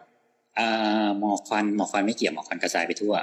า แต่ถามว่าเชียงใหม่ได้รับผลกระทบไหมได้รับเพราะในเรื่องของการที่ว่าพอมันเป็นแห่งปั๊บอากาศควันพวกเนี้ยมันจะกดตัวต่ำความร้อนกดตัวต่ำเพราะฉะนั้นมันก็เหมือนเตาอบหม้ออบเลย เออ เพราะฉะนั้นในเมืองเชียงใหม่อ่ะอากาศจะค่อนข้างแย่กว่าร้อน นี่เฉพาะตัวตัวเมืองใช่ป่ะไม่รวมถึงพวกอำเภอ เฉ แล้ว พาะตัวเมืองเฉพาะตัวเมือง ครับ คือคือในแนวเขาทั้งหมดอ่ะถ้ามองจริงๆถ้าขึ้นไปตึกสูงๆแล้วมองรอบๆอ่ะมันจะเป็นภูเขาล้อมหมดเลยทุกด้าน อืมเพราะฉะนั้นการตัดรถไฟมาที่เนี่ยแล้วจะไปที่อื่นต่อ มันไม่มีแล้วไง อืม เชียงใหม่เสร็จตัดเชีย มั ง น รา จึ ย งไม่ใช่ทางผ่าน ใช่แล้วมันไม่มีศักยภาพในการเป็นหัวเมืองที่ดีเท่าไหร่ในแง่ของเศรษฐกิจ ถามว่าเราจะดันเศรษฐกิจของเชียงใหม่ขึ้น เราเอาอะไรเป็นเกณฑ์นะเป็นหับก็ไม่ได้มันไม่ใช่ลิง อันนี้คือเรามองออกนอกกรอบของการท่องเที่ยวไปแล้วนะ อ่าเราเอาอ่าเพราะว่าเราท่องเที่ยวต้องพูดถึงท่องเที่ยวทุกคนต้องท่องเที่ยวอยู่แล้ว อ่า เป็นถึงท่องเที่ยวติดอันดับอยู่แล้ว ครับ แต่ถามว่าถ้าเราจะดันเพื่อยกระดับของคนยกระดับของค่าของชีพ อืม หรือการสร้างงานอะไรเงี้ยมันไม่ใช่ไงคือณตอนนั้นเขาตอนนั้นก็มีอยู่ช่วงหนึ่งเขาจะดันแบบว่าเหมือนเป็นเมืองที่แบบทำงานพวกเกี่ยวกับดิจิตอลอะไรเงี้ย อืม ซึ่งฝรั่งพวกเนี้ยอยู่เยอะเพราะอย่างที่บอกว่าคืออย่างเนี้ยว่าแบบพวก co-working space อ่ะ อืม ลองไปดูได้เลยกลางวันคือแบบฝรั่งเต็มเลย ใส่เสื้อยืดกางเกงสามส่วนรองเท้าแตะหนีบมาตึ๊กตึ๊กตึ๊กกดตึ๊กตึ๊กตึ๊กเหมือนซื้อหุ้นทำโน่นนี่นั่นเสร็จเสร็จละหนึ่งอาทิตย์เขาทำงานแค่เนี้ย อืมชีวิตชีวิต เอาวะ ในฝันของคนเจนนี้ แล้ว ทั่ว ก็ โลก เอ่อเอาโน้ตบุ๊กเก็บไว้ไปเดี๋ยว ค กู รับ ไปขึ้นเขาละกูไปล่องแพละอีกเจ็ดวันกูค่อยมาส่งเมลใหม่ อืม ก็จะได้เงินแบบส่งไปเสร็จได้เงินสามร้อยเหรียญสี่ร้อยเหรียญก็เคยคุยอย่างเงี้ยแล้วก็บอกว่าเขาไม่กลับบ้านมาสี่ปีแล้วเขาใช้ชีวิตอย่างเงี้ยไปเรื่อยๆตอนนี้อยู่อาจจะอยู่อยู่เมืองไทยสักสองสามเดือน เที่ยวให้ครบ อืม เดี๋ยวเอาละวะอีกซีซั่นหน้ากูไปอยู่พม่าละแล้วกูใช้ชีวิตเหมือนเดิมเนี่ย ซึ่งอันนี้ก็มองเป็นมุมของนักท่องเที่ยว อ่าซึ่งถามว่าศักยภาพในการพัฒนาตรงนั้นน่ะ แล้วยังไงะ เออมัน ก็ไม่จึงพอจะเป็นของการเป็นคนเมืองเห็นไหม อ่าอ่า คนเมืองคนเมืองจะเกี่ยวข้องอะไร ก็ไม่เกี่ยว อ่า นี่เป็นนี่เป็นถึงบอกว่านี่เป็นมิติของอีกคนหนึ่งในระดับของคนนักท่องเที่ยว อืม ซึ่งก็ไม่ยุ่งเกี่ยวกับมิติของคนเมืองอยู่ดี อ่า ถามว่ามิติคนคนเมืองที่จะเกี่ยวข้องได้ก็คืออ่ะการเข้ามาของคนจีน จีนมาได้ยังไงครับ จีนมาจากหนังครับ แรกสุดเลยมาจากหนังไอ้เรื่องไอ้อะไรอะ Lost อ่า Lost in ไทยแลน Thailand ด์เออซึ่งมันเป็นหนังไก่กาของแบบเมืองนอกอะแต่บังเอิญจีนมันเป็นจีนแผ่นดินใหญ่ อืม ซึ่งคำว่าไก่กาของคนนับพันพันล้านน่ะ มันก็หลักร้อยล้านแล้วที่เหมือนได้ดูอะ อืม และในหลักร้อยล้านสมมติว่าครึ่งหนึ่งชอบห้าสิบล้านคนแล้วที่อยากมาเมืองไทย อืม นี่คือเรา แต่จำได้ว่าจำได้ว่าหนังเรื่องนี้แบบทำรายได้แบบทุบสถิติอะไรสักอย่า ใช่ งที่จีน ใช่ ด้วย ใช่แล้วมันกลายเป็นน ดู จะ แล้ว กาย ไม่เห็นจะสนุกเลย ดูแล้วแบบอะไรของมึงวะ เอออะไรข ผ อง ม มึง ดู จ อะไร ริง กันชอบไงคือแบบ เออ เมื่อก่อนพี่สาวทำเกี่ยวกับเรื่องเรื่องหนังอะไรเงี้ย อืม กลายว่าพอเวลาเขาไปขายหนังที่จีนน่ะ อืม จะชอบแบบชมเรื่องนี้มากเลยแล้วแบบกลายเป็นว่าทุกคนแบบอยากมาเมืองไทย อืมอืมอืม มันเลยกลายเป็นว่าอยู่ๆคือบูมคือคนแรกสุดที่มาจีนคือเป็นจีนแผ่นดินใหญ่ เออ คือเขาบอกว่าแล้วมันไม่ใช่จีนทั้งหมดเลยนะที่ได้ดู สมมติว่าแบบเหมือนจีนมีจีนหนึ่งก้อนเหมือนแบบมาเหมือนแบ่งประเทศไทยก็ได้มีเหนือภาคตกเหนืออีสานกลางอะไรเงี้ย ครับ เขาบอกว่าเป็นจีนแบบจีนขอบๆเลยนะที่แบบว่าหนังเรื่องนี้ตอนแรกมันไปลงแล้วมันบูมขึ้นมา อ่า เออแล้วตอนหลังมันถึงค่อยกระจายทั่วทั้งเมืองจีนไง อ๋อ มันเลยกลายเป็นว่าช่วงแรกที่คนเข้ามาอยู่จีนก็เข้ามาแบบ นับเหมือนแบบเชียงใหม่เริ่มจากร้อยคนสมมติสมมติอ่ะสมมติแบบหลักพันคนเป็นคนมาเที่ยว กลายเป็นแบบปีแรกตู้มมาเป็นแสนเลยเนี่ย โดยโดยใจกลางของมันก็คือเชียงใหม่เลยใช่ไหม ใช่เพราะว่า มาไทยแลนด์เพื่อ เหมือนในหนังในหนังมันมันเซ็นเตอร์อยู่ที่เชียงใหม่ อ่าอ่าอ่า มันถ่ายทำที่เชียงใหม่แต่ว่าตัดต่อ ครับ มั่วซั่วไปหมดอ่ะเออ อ่าโมโซจริง แต่ทุกคนก็แบบว่าสิบต้องมาเชียงใหม่เว้ยอย่างเงี้ยเพ อ่า ราะฉะนั้นรอบแรกสุดเลยที่ที่จะมาเนี่ยก็จะเป็นจีนแบบที่เราที่เหมือนแรกๆสุดที่เขาชอบด่ากันว่าแบบจีนไม่รู้เรื่องจีนแบบดูไร้การศึ อิ ก น ษา ขา อะ ด ไร ถุยใช่ไหม เออก็คือมันเป็นจีนแผ่นดินใหญ่ซึ่งเหมือนกับแบบอาม่าอากงอ่ะ อ่าอ่า เหมือนซื้อทัวร์มา ครับ เขาก็เหมือนมาเดินชูธงเหลือง ตามรอยนะ เห เหมือนเหมือนถ้าเป็นไทยแลนด์ก็เห มื มืออน น กับเราไปเกาะนามิไปตามซอย อ่า ซิตี้ไปอะไรเงี้ยเออ เหมือนกาลเกตทุกคนก็ไปอยุทธยา เอ อะไร อ อย่างเงี้ย ไปใส่ชุดไปอะไรเงี้ยทุกคนก็คือเหมือนมาตรงนั้นตรงนั้นตรงนั้นกลายเป็นว่าเฮ้ยทุกโรงแรมจากที่แบบ จะแบบล่อแร่ล่อแร่อยู่แล้วอะอยู่ๆก็ฟูลบุ๊กิ้งฟูลบุ๊กิ้งฟูลบุ๊กิ้งเพราะว่าคนจีนหลักมาทีก็คือกูมาเป็นแสน ครับ กูไม่ได้มาเป็นหมื่นไม่ได้มาหลักพัน อืมอืม แล้วคือฟีเวอร์นี้มันไม่ได้แบบแค่ตุ้มเดียวไง เออ นึกออกไหมการกระจายตัวของแบบเหมือนเราเรามีน้ำแบบเป็นอ่างเลยอะแล้วอ ครั ยู่ บ ๆมันมีรูเล็กๆรูหนึ่งเนี่ย อืม น้ำมันพุ่งไม่หยุดไง อืม แล้วมันพุ่งมาแรงเรื่อยๆเรื่อยๆจนกลายเป็นว่าเออเขาบอกว่าคืออย่างที่ทำพวกลูกค้าที่มีพวกกล่องการโรงแรมอ่ะจากที่ไม่ไม่เคยกล้ากล้ากล้าตั้งห้องหลักพันอะกลายเป็นว่าสองสามพันนี่สบายเลย แล้วก็จองแบบข้ามปีด้วยนะ โอ้โห คือคนจีนที่แบบว่าตอนดูแบบเออมันคนจีนไก่กาไก่กาเงี้ยกลายเป็นว่าคนจีนมีกำลังซื้อสูงมากเงินเขาเยอะมากนะ อืม คือสมมติว่าเขาบอกว่าเขาบอกมีคนวิจัยเหมือนมาว่าถ้าคนจีนคนฝรั่งมาเที่ยวเงี้ยสมมติว่าหนึ่งทริปใช้เงินประมาณหมื่นหนึ่งคนจีนจะใช้เงินห้าหมื่นซื้อไม่ต่อด้วย เออแต่ภาพลักษณ์ของจีนที่เราเคยได้ยินได้ยินมา คือจีนไม่ค่อยจ่าย ใช่ ซึ่ง ครับ กลายเป็นว่าเขาบอกว่าไอ้จีนที่จ่ายเยอะๆอะมันก็ไม่ใช่จีนกรุ๊ปที่มากรุ๊ปแรก อ๋อ ไม่ใช่จีนที่ซื้อซื้อทัวร์แบบกะโหลกกะลา ไม่ มา ใช่ตัวศูนย์เหรียญนะ อ่าถ้าทัวร์ทัวร์ส่วนเล็กเนี่ยอีกเรื่องหนึ่งเดี๋ยวก่อนเอาเรื่องนี้ก่อน อ่า ก็คือทัวร์ละทัวร์แรกที่มาคือเหมือนทัวร์อาม่าโปงเนี่ยไม่ค่อยซื้อหรอก อ่า เพราะเขาเหมือนแบบอ่ะจ่ายเงินก้อนหนึ่งห้าพันเสร็จ ให้กับตัวแล้ว มึงพาไปไหนกูก็พาไปที่นั่นเสร็จ อ่า จบอ่ะไอตัวสูนย์เหรียญมันจะมาตรงเนี้ยตรงที่ว่ามึงจ่ายกูห้าพันแล้วอ่ะ อืม งั้นเดี๋ยวกูพาไปร้านที่คนจีนขาย อ๋ออ่า อ่ะไปซื้อของฝากเชียงใหม่ใช่ไหมอ่ะ อ่า พาไปซื้อแคบหมูแต่คนเจ้าเจ้าของแคบหมูเนี่ยเป็นคนจีนบรรดาโรงแรมเป็นของคนจีน ครับครับ ไปที่เที่ยวรถเช่าก็ของคนจีนรถทัวร์ของคนจีนคนจีนหมดเลยเพราะฉะนั้นคือกูไม่เสียเงินให้ใครทั้งสิ้น อืม เขาเลยไล่จับตรงนี้ ซึ่งไอ้พวกเนี้ยพอเหมือนช่วงแรกที่ไล่จับทัวร์ศูนย์เหรียญมาเรื่องที่แบบเราโจมตีเรื่องเอ่อนักท่องเที่ยวมารยาทแย่อะไรเงี้ย อืม ไอ้ทัวร์พวกนี้ก็จะเริ่มซาลงไป ก็จะเริ่มเป็นจีนเซกันจีนรุ่นสองอ่ะ อืม จีนที่เหมือนมีการศึกษา อ่าแล้วรอบใหม่ จีน มาแล้ว อ่าจีนรุ่นใหม่ จีน ครับ มีเงินนะพวกเนี้ยกำลังซื้อสูง อืม มาเหมือนมาเหมือนเราไปญี่ปุ่นเลยอ่ะเขาก็มาซื้อแบบซื้อแบบสเวลพัทซื้อของใช้ของกินบ้านเราอย่างเงี้ยเหมือนแบบไปเหมือนเราไปญี่ปุ่นแล้วเราก็ไปตามร้านขายยาแล้วเราก็ไปเหมาซื้อของ อืม ในร้านเขาเนี่ย อืม เหมือนกันเลย ณตอนนี้ยังเป็นกลุ่มนี้อยู่ไหมครับ เป็นดิเป็น ก็เป็นเป็นแล้วก็เป็นยาวแห และ ละ และมันไม่ใช่แค่จีนแล้วไงตอนเนี้ยมันก็เป็นจีนฮ่องกงจีนไต้หวันจีน อ๋อ ไทเปจีน อ๋อ ซึ่งพวกนี้เขาเขาเขาไม่ไม่ใช่คนในกลุ่มเดียวกันนะเช่นบางคนเขาเป็นจีนฮ่องกงก็อย่าไปทักเขาว่าเขาเป็นคนจีนเฉย เราจะไปอย่าไปเรียกแบบ ๆ no I'm not China I'm อ่า ฮ่องกง อ่าอ่า เออ I'm not I'm not I'm I'm ไต้หวัน I'm not China อืม คือเขาก็มีการจัดเกรดของเขากันอีก อืม อีกหนึ่งเหมือนกัน อืม อืม ซึ่งพวกเนี้ยกำลังซื้อสูงมาก อืม กลายเป็นว่าอย่างตอนเนี้ยโรงแรมเปิดขึ้นมาห้องเล็ก ๆ ไม่ต้องมีอะไรมาก ครับ ทีละพันสองพันเขาก็ซื้อเขาก็จอง อันเนี้ยมันก็เลยกลายเป็นว่าพลิกทุกอย่างพลิกหมดเลยคุณ เออ ชิดมา จริงจริงจริงจริง พลิกแบบจากเมื่อก่อนคือเขาว่าเชียงใหม่เนี่ยเตรียมล่อแร่แล้วอะ ครับ อยู่ๆก็เหมือนแบบจีนหนุนน่ะ ดังขึ้นมาแล้วก็กลายเป็นว่าทุกพื้นที่ขายได้หมด อืม อืม แล้วก็กลายเป็นภาษาที่สามที่ติดไปกับทุกป้าย ใช่ อืม คือจีนด้วยด้วยมันเป็นไอ้นี่อยู่แล้วว่าจีนคือกำลังซื้อของโลกอะ อ่า คือ ครั ไป บ ญี่ปุ่นไปดิวตี้ฟรีญี่ปุ่นคุณก็จะเจอคนที่พูดภาษาจีนได้แต่พูดภาษาญี่ปุ่นไม่ได้ภาษาอังกฤษไม่ได้ อ๋ออืม ณตอนเนี้ยคือดิมานมันก็เลยเปลี่ยนมันก็เลยเปลี่ยนเปลี่ยนเชียงใหม่ไปอีกรูปแบบหนึ่ง เออเออเออเออ เป็นเมืองที่รองรับนักท่องเที่ยวเต็มร้อย ครับ อืมกลายเป็นว่าอ่ะอย่างเมื่อก่อนดิมานนี่ก่อนก่อนดิมานดังได้เพราะว่ามันมีร้านเหล้ามีอะไรคนก็จะแบบเป็นโซนที่เที่ยวคนคืน ตอนนี้ไปถึงดูสิมันก็มีแต่แบบร้านขายสเนลไว้ที่นอนยางพาราขายทุเรียนทอดกรอบขาย เอออันนี้งง ของ มาก ฝาก เพราะเหมือนมันเหมือนกลายเป็นจุดที่ว่าทุกคนต้องมาดิมานเพื่อมาซื้อของฝาก ครับ มาเดินชั้นหนึ่งวันเนี่ยอาจจะไม่นอนก็ได้ แต่ต้องมาเดินมาเช็คอินดิมานหนึ่งวัน อืม ต้องไปแต่แต่ๆหน่อย เออเหมือนเมื่อก่อนที่เขาชอบดันความเป็นนิมมานว่าเป็นเมืองที่ฮิปของเชียงใหม่ มีอยู่ เออ ช่วงหนึ่งอ่ะก่อนก่อนช่วงคนจีนเข้ามาเขามันจะมีช่วงนิมมานก่อน ใช่ใช่ใช่ผมเคยมาแบบประมาณแบบสิบ10 ปีอะไรที่แล้ว ใช่ เนี่ย ใช่ ภาพลักษณ์ของนิมานเป็นอย่างนั้นจ อ่ะ ริง เมื่อก่อนใช่เมื่อก่อนอ่ะนิมมานเนี่ยมันดังเมื่อก่อนนิมมานเป็นแค่เหมือนหมู่บ้านอ่ะ ๆอืม นึกภาพเหมือนวังหินเมื่อสิบยี่สิบปีที่แล้วอ่ะ อือฮึ ก็เป็นหมู่บ้านเงียบๆกลางคืน อืม ก็มืดๆไม่มีอะไร ครับ แล้วอยู่ๆมาวันหนึ่งก็เหมือนแบบมีการดันคือมันเมื่อก่อนมันมีร้านเหล้าที่มันดังของเชียงใหม่ มันอยู่ในโซนนิมมาน อืม มีมังกี้มีวอร์มอัพมีอะไรเงี้ยแล้วก็จะมีร้านเล็กๆมากมายไก่กองซึ่ง อ่า เหมือนพอมันคนมันเที่ยวกลางคืน มันก็จะกองอยู่เนี่ยรถไปโยไปอยู่วอร์มอัพเสร็จไปอยู่มังกี้เสร็จ ร้านอื่นๆก็จะเริ่มเกาะตัวข้างๆเหมือนแบบประมาณว่าถ้าสองที่เต็ม ก็กระจายไปร้านอื่นได้ มันก็จะกลายเป็นโซนท่อง ข เที่ยว อรับส่วนกุศล นะ เออมันจะกลายเป็นโซนเหมือนโซนท่องเที่ยวของเชียงใหม่ไป ซึ่งมัน ครับ เลยกลายเป็นว่า มันก็เลยเหมือนแบบเหมือนมันก็มาอีหลอบเดิมเหมือนที่ว่าทุกคนแบบคนยิปต้องไปอยู่เชียงใหม่ อืม คนฮิปมาอยู่เชียงใหม่ต้องมาเที่ยวนิมมานเว้ยเพราะว่าร้านเหล้าเจ๋งๆอยู่ที่กลางตรงนิมมาน เออเออ เออ มันเลยกลายเป็นว่าค่าที่ทั้งหมดถูกดันขึ้น อ๋อ ไม่รู้ได้รับการหนุนการปั่นด้วยหรือเปล่า ปั่นกันกระจุยแล้ว แต่ณตอนนั้นคือมันด้วยด้วยเรื่องจากเรื่องของที่มันกลายเป็นที่เที่ยวมีร้านอาหารมีอะไรพวกเนี้ยที่คนมันมันต้องมากินที่เนี้ยมันก็เลยกลายเป็นว่าโรงแรมตามมาอะไรตามมา แล้วตอนนี้นิมานเป็นยังไง เงียบตอนนี้นิมมานเปลี่ยนเปลี่ยนโฉมกลับไปอีกรอบหนึงละกลับไปสู่ที่เดิมอีกละคือณตอนนี้ร้านเหล้าทั้งหมดถูกเปลี่ยนถูกออกจากนิมมานหมดด้วยเรื่องของกฎหมายใบอนุญาต เสียง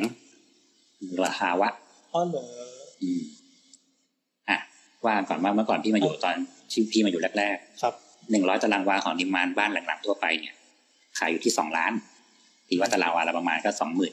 ในเกินนี้ ครับ ณตอนนี้ทายว่าเท่าไหร่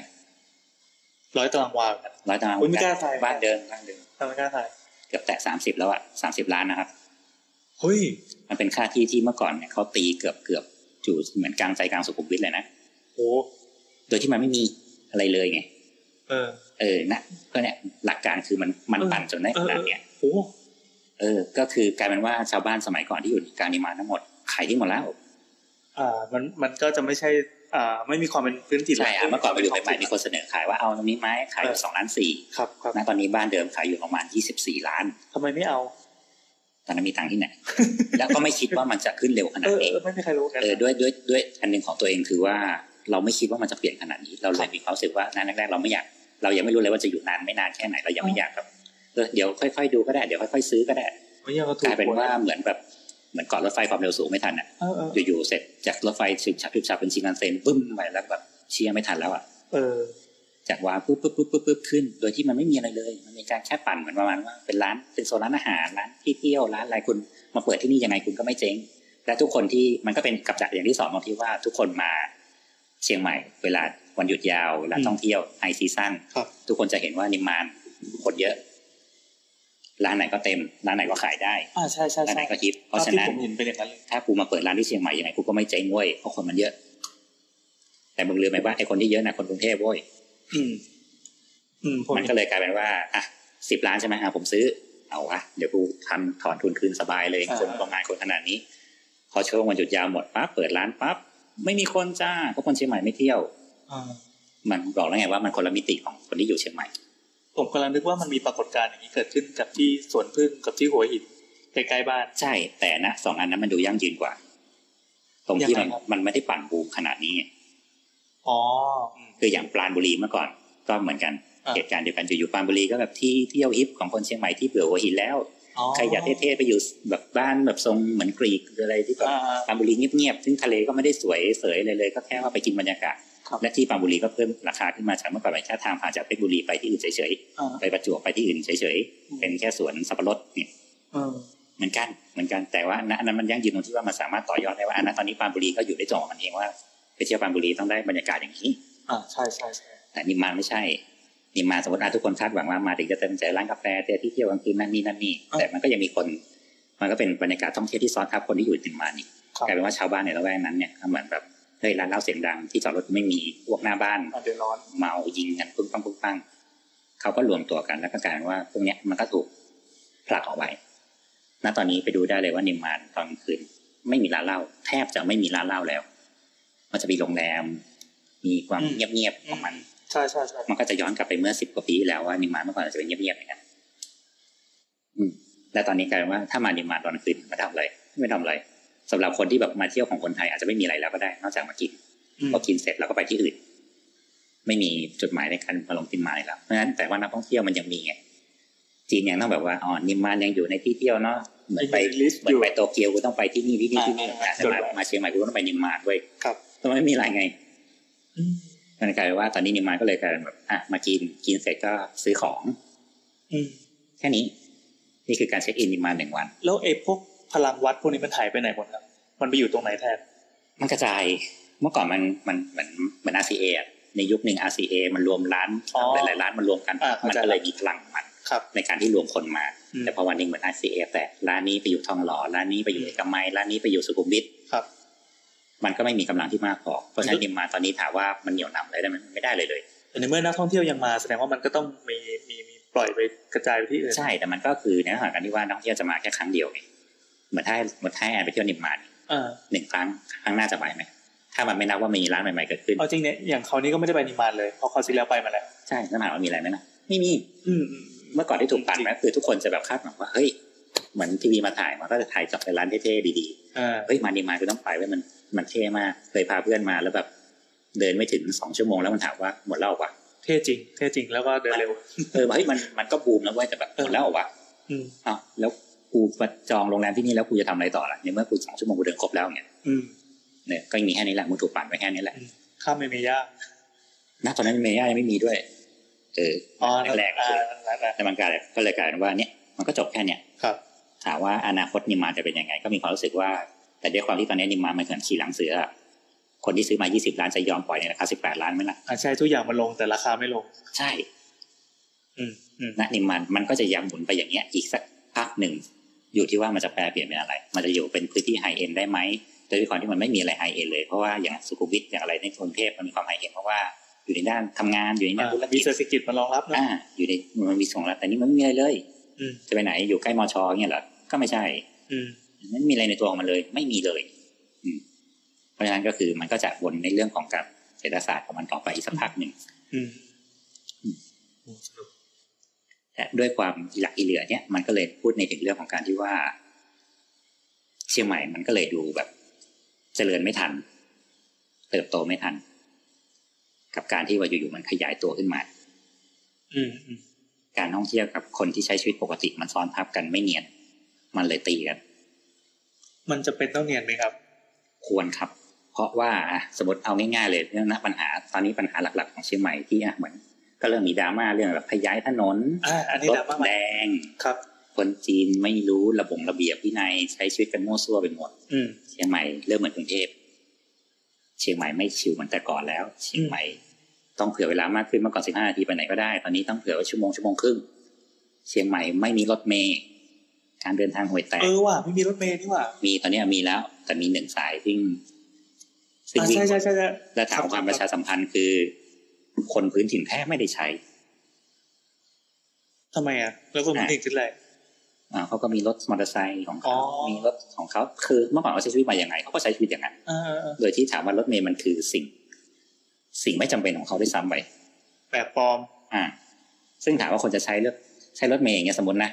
อ่ะยายจะแบบไปซื้อผ้าที่กาดหลวง ไปซื้อตลาดรถรถยืนรอรถเมล์เหรอครึ่งชั่วโมง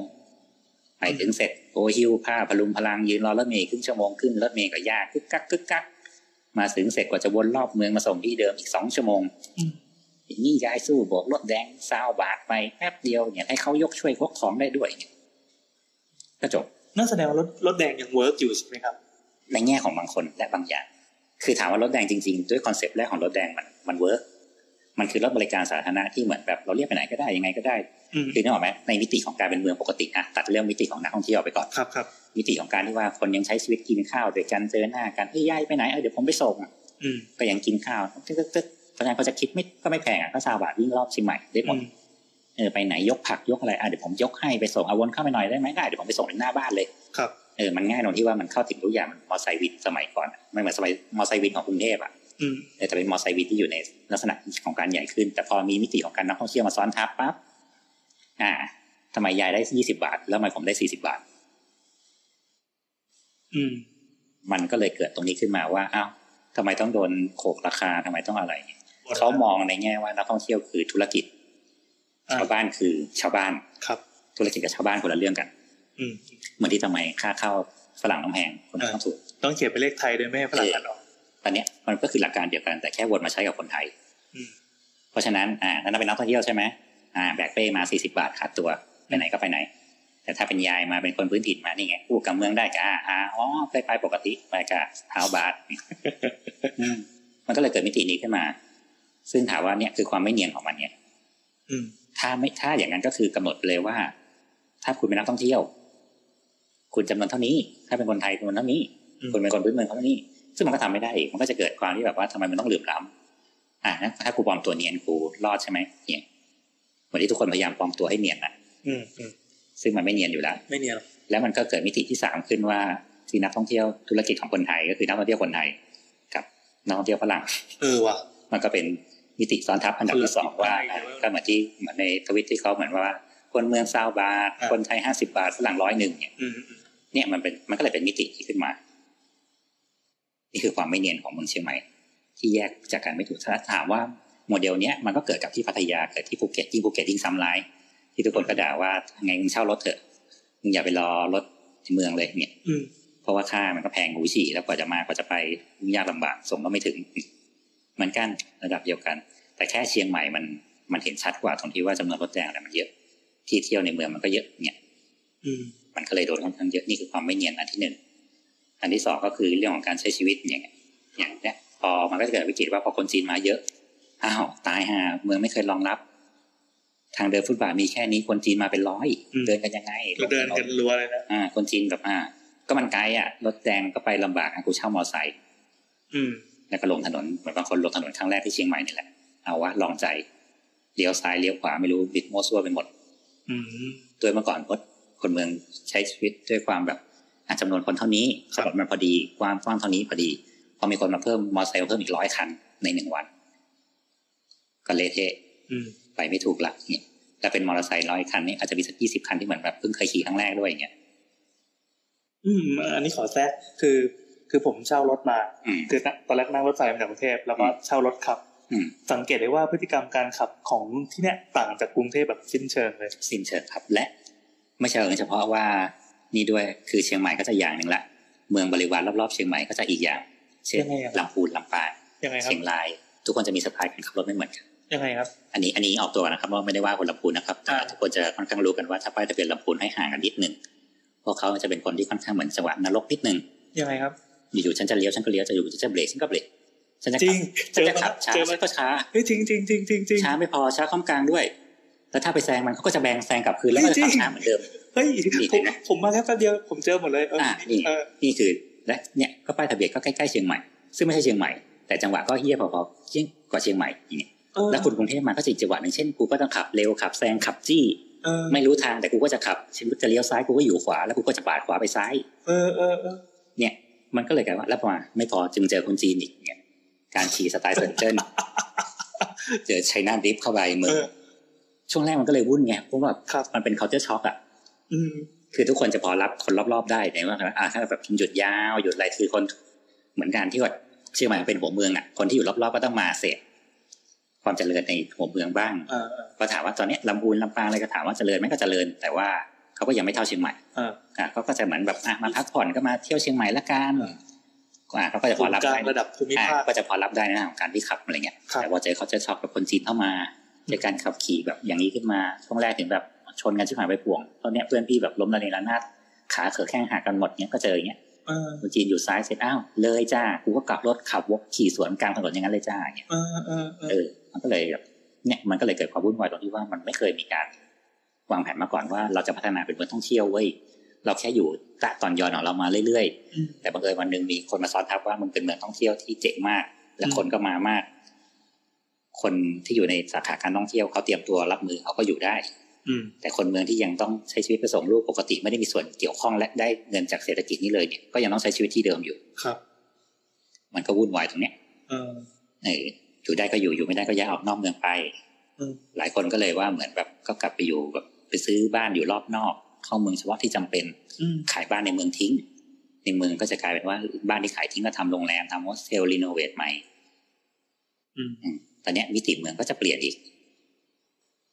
ตอนนี้ก็อยู่ในช่วงที่มันกำลังฝุ่นตลบ ตอน ยู่ นี้ ใช่ไหม เออ มันฝุ่นตลบก็เหมือนก็เมื่อก่อนชอบมีคำบอกว่าเชียงใหม่เป็นเมืองปราบเสียน อะไรที่คิดว่าดีจำรอด อะไรที่ไม่คิดว่ามันจะไม่รอดมันจะดี เช่นห้าง เช่นห้าง บอกไว้เลยว่าห้างในเชียงใหม่ ทุกที่ขายที่ไม่เต็มนะครับ ขายที่ไม่หมด แรกสุดเมย่าใกล้แล้วนะเนี่ยแรกสุดก่อนคนจีนมาเมย่าเป็นพื้นที่ที่ขายพื้นที่ไม่ค่อยได้เลยแล้วร้านก็ทยอยปิดปิด ว่ามีย่าน ปิด ที่อยู่มานานแล้วเหรอ เมย่าเปิดมาเมื่อประมาณสักก็น่าจะประมาณห้าปีหกปี เพราะว่าช่วงคนจีนบูมบูมจริงๆก็อยู่ประมาณสี่ห้าปีที่ผ่านมา อืม คือช่วงแรกสุดเลยพื้นที่เมย่าค่อนข้างเงียบ ครับ เงียบหน่อยมากเพราะว่าก็จะมีโรงหนังข้างบนที่ว่า ก็โรงหนังนะเนาะมันก็ อ่า พออยู่ด้วยตัวมันได้แต่ข้างล่างปั๊บเสร็จก็จะเงียบ อืม แต่พอคนชินมาปั๊บกลายเป็นว่าจุดนี้คือ ทุกคนมาเดินนิมมานเสร็จอ่า ไปจบที่เมย่า อืม เพราะฉะนั้นพื้นที่ตอนที่เมย่าขายเกือบเต็มละ อืม เมย่าเป็นห้างที่ได้อิทธิพลที่ดีของนักท่องเที่ยว อืม แต่พอสมมติไปอย่างเซนเฟสซึ่งมันอยู่ไกลออกไป เพราะมันเป็นห้างขนาดใหญ่เนาะ เซนทันเฟสติวัลนะ เป็นทันเฟสติวัลนะครับซึ่งตอนนี้อยู่แยกสารเด็กอยู่รอบนอกเนี่ย เออ ด้วยของการที่ว่าต้องไปสร้างไกลเพราะด้วยกฎหมายผังเมืองอะไร เดี๋ยวค่อยว่ากัน เดี๋ยวนะคือมันมีมันมีคูเมืองตรงเออไอ้สี่เหลี่ยมตรงกลางใช่ สี่ ไหมเหลี่ยมตรงกลางเสร็จปั๊บ แล้วก็มีถนนวงแหวนตี อ่าร อบ ครับเมย่าอยู่วงแหวนรอบแรก ๆเอารอบแรกคืออยู่ อ่า ใกล้ๆคู อ เมือง ยู่อยู่ประมาณเส้นซูเปอร์อะครับบางทีว่าเหมือนใกล้ตัวเมืองหน่อยแต่ก็ไม่ใกล้มาก อ่า อ่าเอางี้ละกัน ประมาณหนึ่งแว้นไปถึงพอดี อ่า แล้วก็ อาจจะเป็นอาจจะเป็นนนทบุรีก็ได้ครับถ้าเทียบจากกรุงเทพ อ่า อ่า อาจจะไม่อาจจะไม่ได้ถึงกั แต่ น จะย่อส่วนลงมา อ่าแต่ย่อส่วนลงมา ครับ คือถือว่าเป็นชานเมืองประมาณแบบตลิงชันประมาณ อ่าได้เซนเฟสเนี่ย อ่าเซนเฟสเนี่ยคือมันไกลเนาะ สารยาอะไรไหม ไม่ถึงไม่ถึงเอาแค่ประมาณแค่เหมือนปิ่นเกล้าอ่ะตีว่าเลยปิ่นเกล้าไปหน่อยหนึ่ง อ๋อ เอาอ่ะสุวรรณภูมิก็ได้อ่ะ อ่าอ่า อ่ะมันจะไกลมันต้องต้องมีความพยายามในการไปหน่อยแล้วกัน อ่าครับ ไม่ใช่ที่ที่แบบอยู่ๆจะขี่มอเตอร์ไซค์เล่นไปถึงได้ ลูกแวะหน่อยเว้ยอะไรอย่างเงี้ยไม่ เอ ใช่ อมันไม่ใช่ไง เออ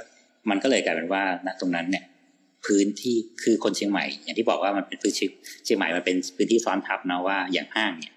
มันอาจจะเป็นความเจริญมากเกินไปที่คนพื้นที่จริง ๆ อาจจะไม่ได้ใช้ก็ได้ คนเชียงใหม่ชอบเดินห้างนะแต่ไม่ชอบซื้อของเขาก็ยังมีความรู้สึกว่าเออไปเดินห้างแต่แอร์เย็นๆนะแต่เดี๋ยวกลับไปซื้อเสื้อที่กาดนัดข้างทางเหมือนเดิม อืม เป็นเพราะว่าเชียงใหม่มีการดอยู่แล้วหรือเปล่าครับ ใช่คือก็อย่างที่บอกว่าคนพื้นที่อ่ะเขาใช้ชีวิตในระดับเลเวลของเขาพอละ เออ แต่ว่าห้างอะไรต่างๆ พวกเนี้ยมันเป็นมิติของความเจริญ ซึ่งเหมือนเป็นมิติของนักท่องเที่ยวอ่ะมาซ้อนทับอีกที มาสวม ซึ่งอ่ะกูก็เข้าไปแตะได้ แต่กูก็ไม่ได้เสพนะ อืม ไปเดินห้างไปดูโน่นนี่นั่นเสร็จอ่ะกลับไปกินข้าวบ้านเหมือนเดิม ไม่กินร้านอาหารในห้างไม่เหมือนคนกรุงเทพที่เหมือนว่าเราต้องกินข้าวในห้างก่อนแล้วค่อยกลับบ้าน เออใช่ใช่ใช่ อันนี้เข้ามาเพื่อต่างแอร์เฉย เออ เออเดินดูเออสวยดีเอ้ยน่ากินเนอะเสร็จกลับไปกินทำกินที่บ้านดีกว่ากลับกินหมูกระทะที่บ้านดีกว่ากินทำไมแบบปิ้งย่างที่นี่ หรือว่าห้างจริงๆแล้วมันก็มันก็สูตรเดียวกับพวกแหล่งท่องเที่ยวที่ว่าเขาประเมินดีมานจากนักท่องเที่ยว ใช่แต่เขาประเมินในลักษณะของการที่ว่าเกณฑ์นักท่องเที่ยวกับเกณฑ์ของคนที่เหมือนแบบอ่ะสมมติว่ากำลังซื้อเชียงใหม่มีแต่ อืม ว่าก็อาจจะไม่ใช่กำลังซื้อที่เขาจะใช้กับแบรนด์ที่ค ครั น บ กรุงเทพชอบ ครับ เออก็อาจจะไปทุ่มกับอย่างอื่นที่เขาชอบ เพราะฉะนั้นเซนเฟสก็คือแม้แต่ แม้แต่ร้านค้าที่อยู่ในเครือของเซนท่านเองอ่ะก็ยังปิดยังอยู่ไม่ได้ โอ้โห เช่นอ่ะสมมติแบรนด์นี้เป็นของในเครือของ CMG อยู่แล้ว ครับ เอาเข้ามาเพราะว่าเขาก็เหมือนอ่ะก็แบรนด์กูเนาะก็ค่าเช่าที่อะไรเขาก็อาจจะมีอัตราพิเศษ อืม อยู่ไม่ได้จ้าปิดจ้า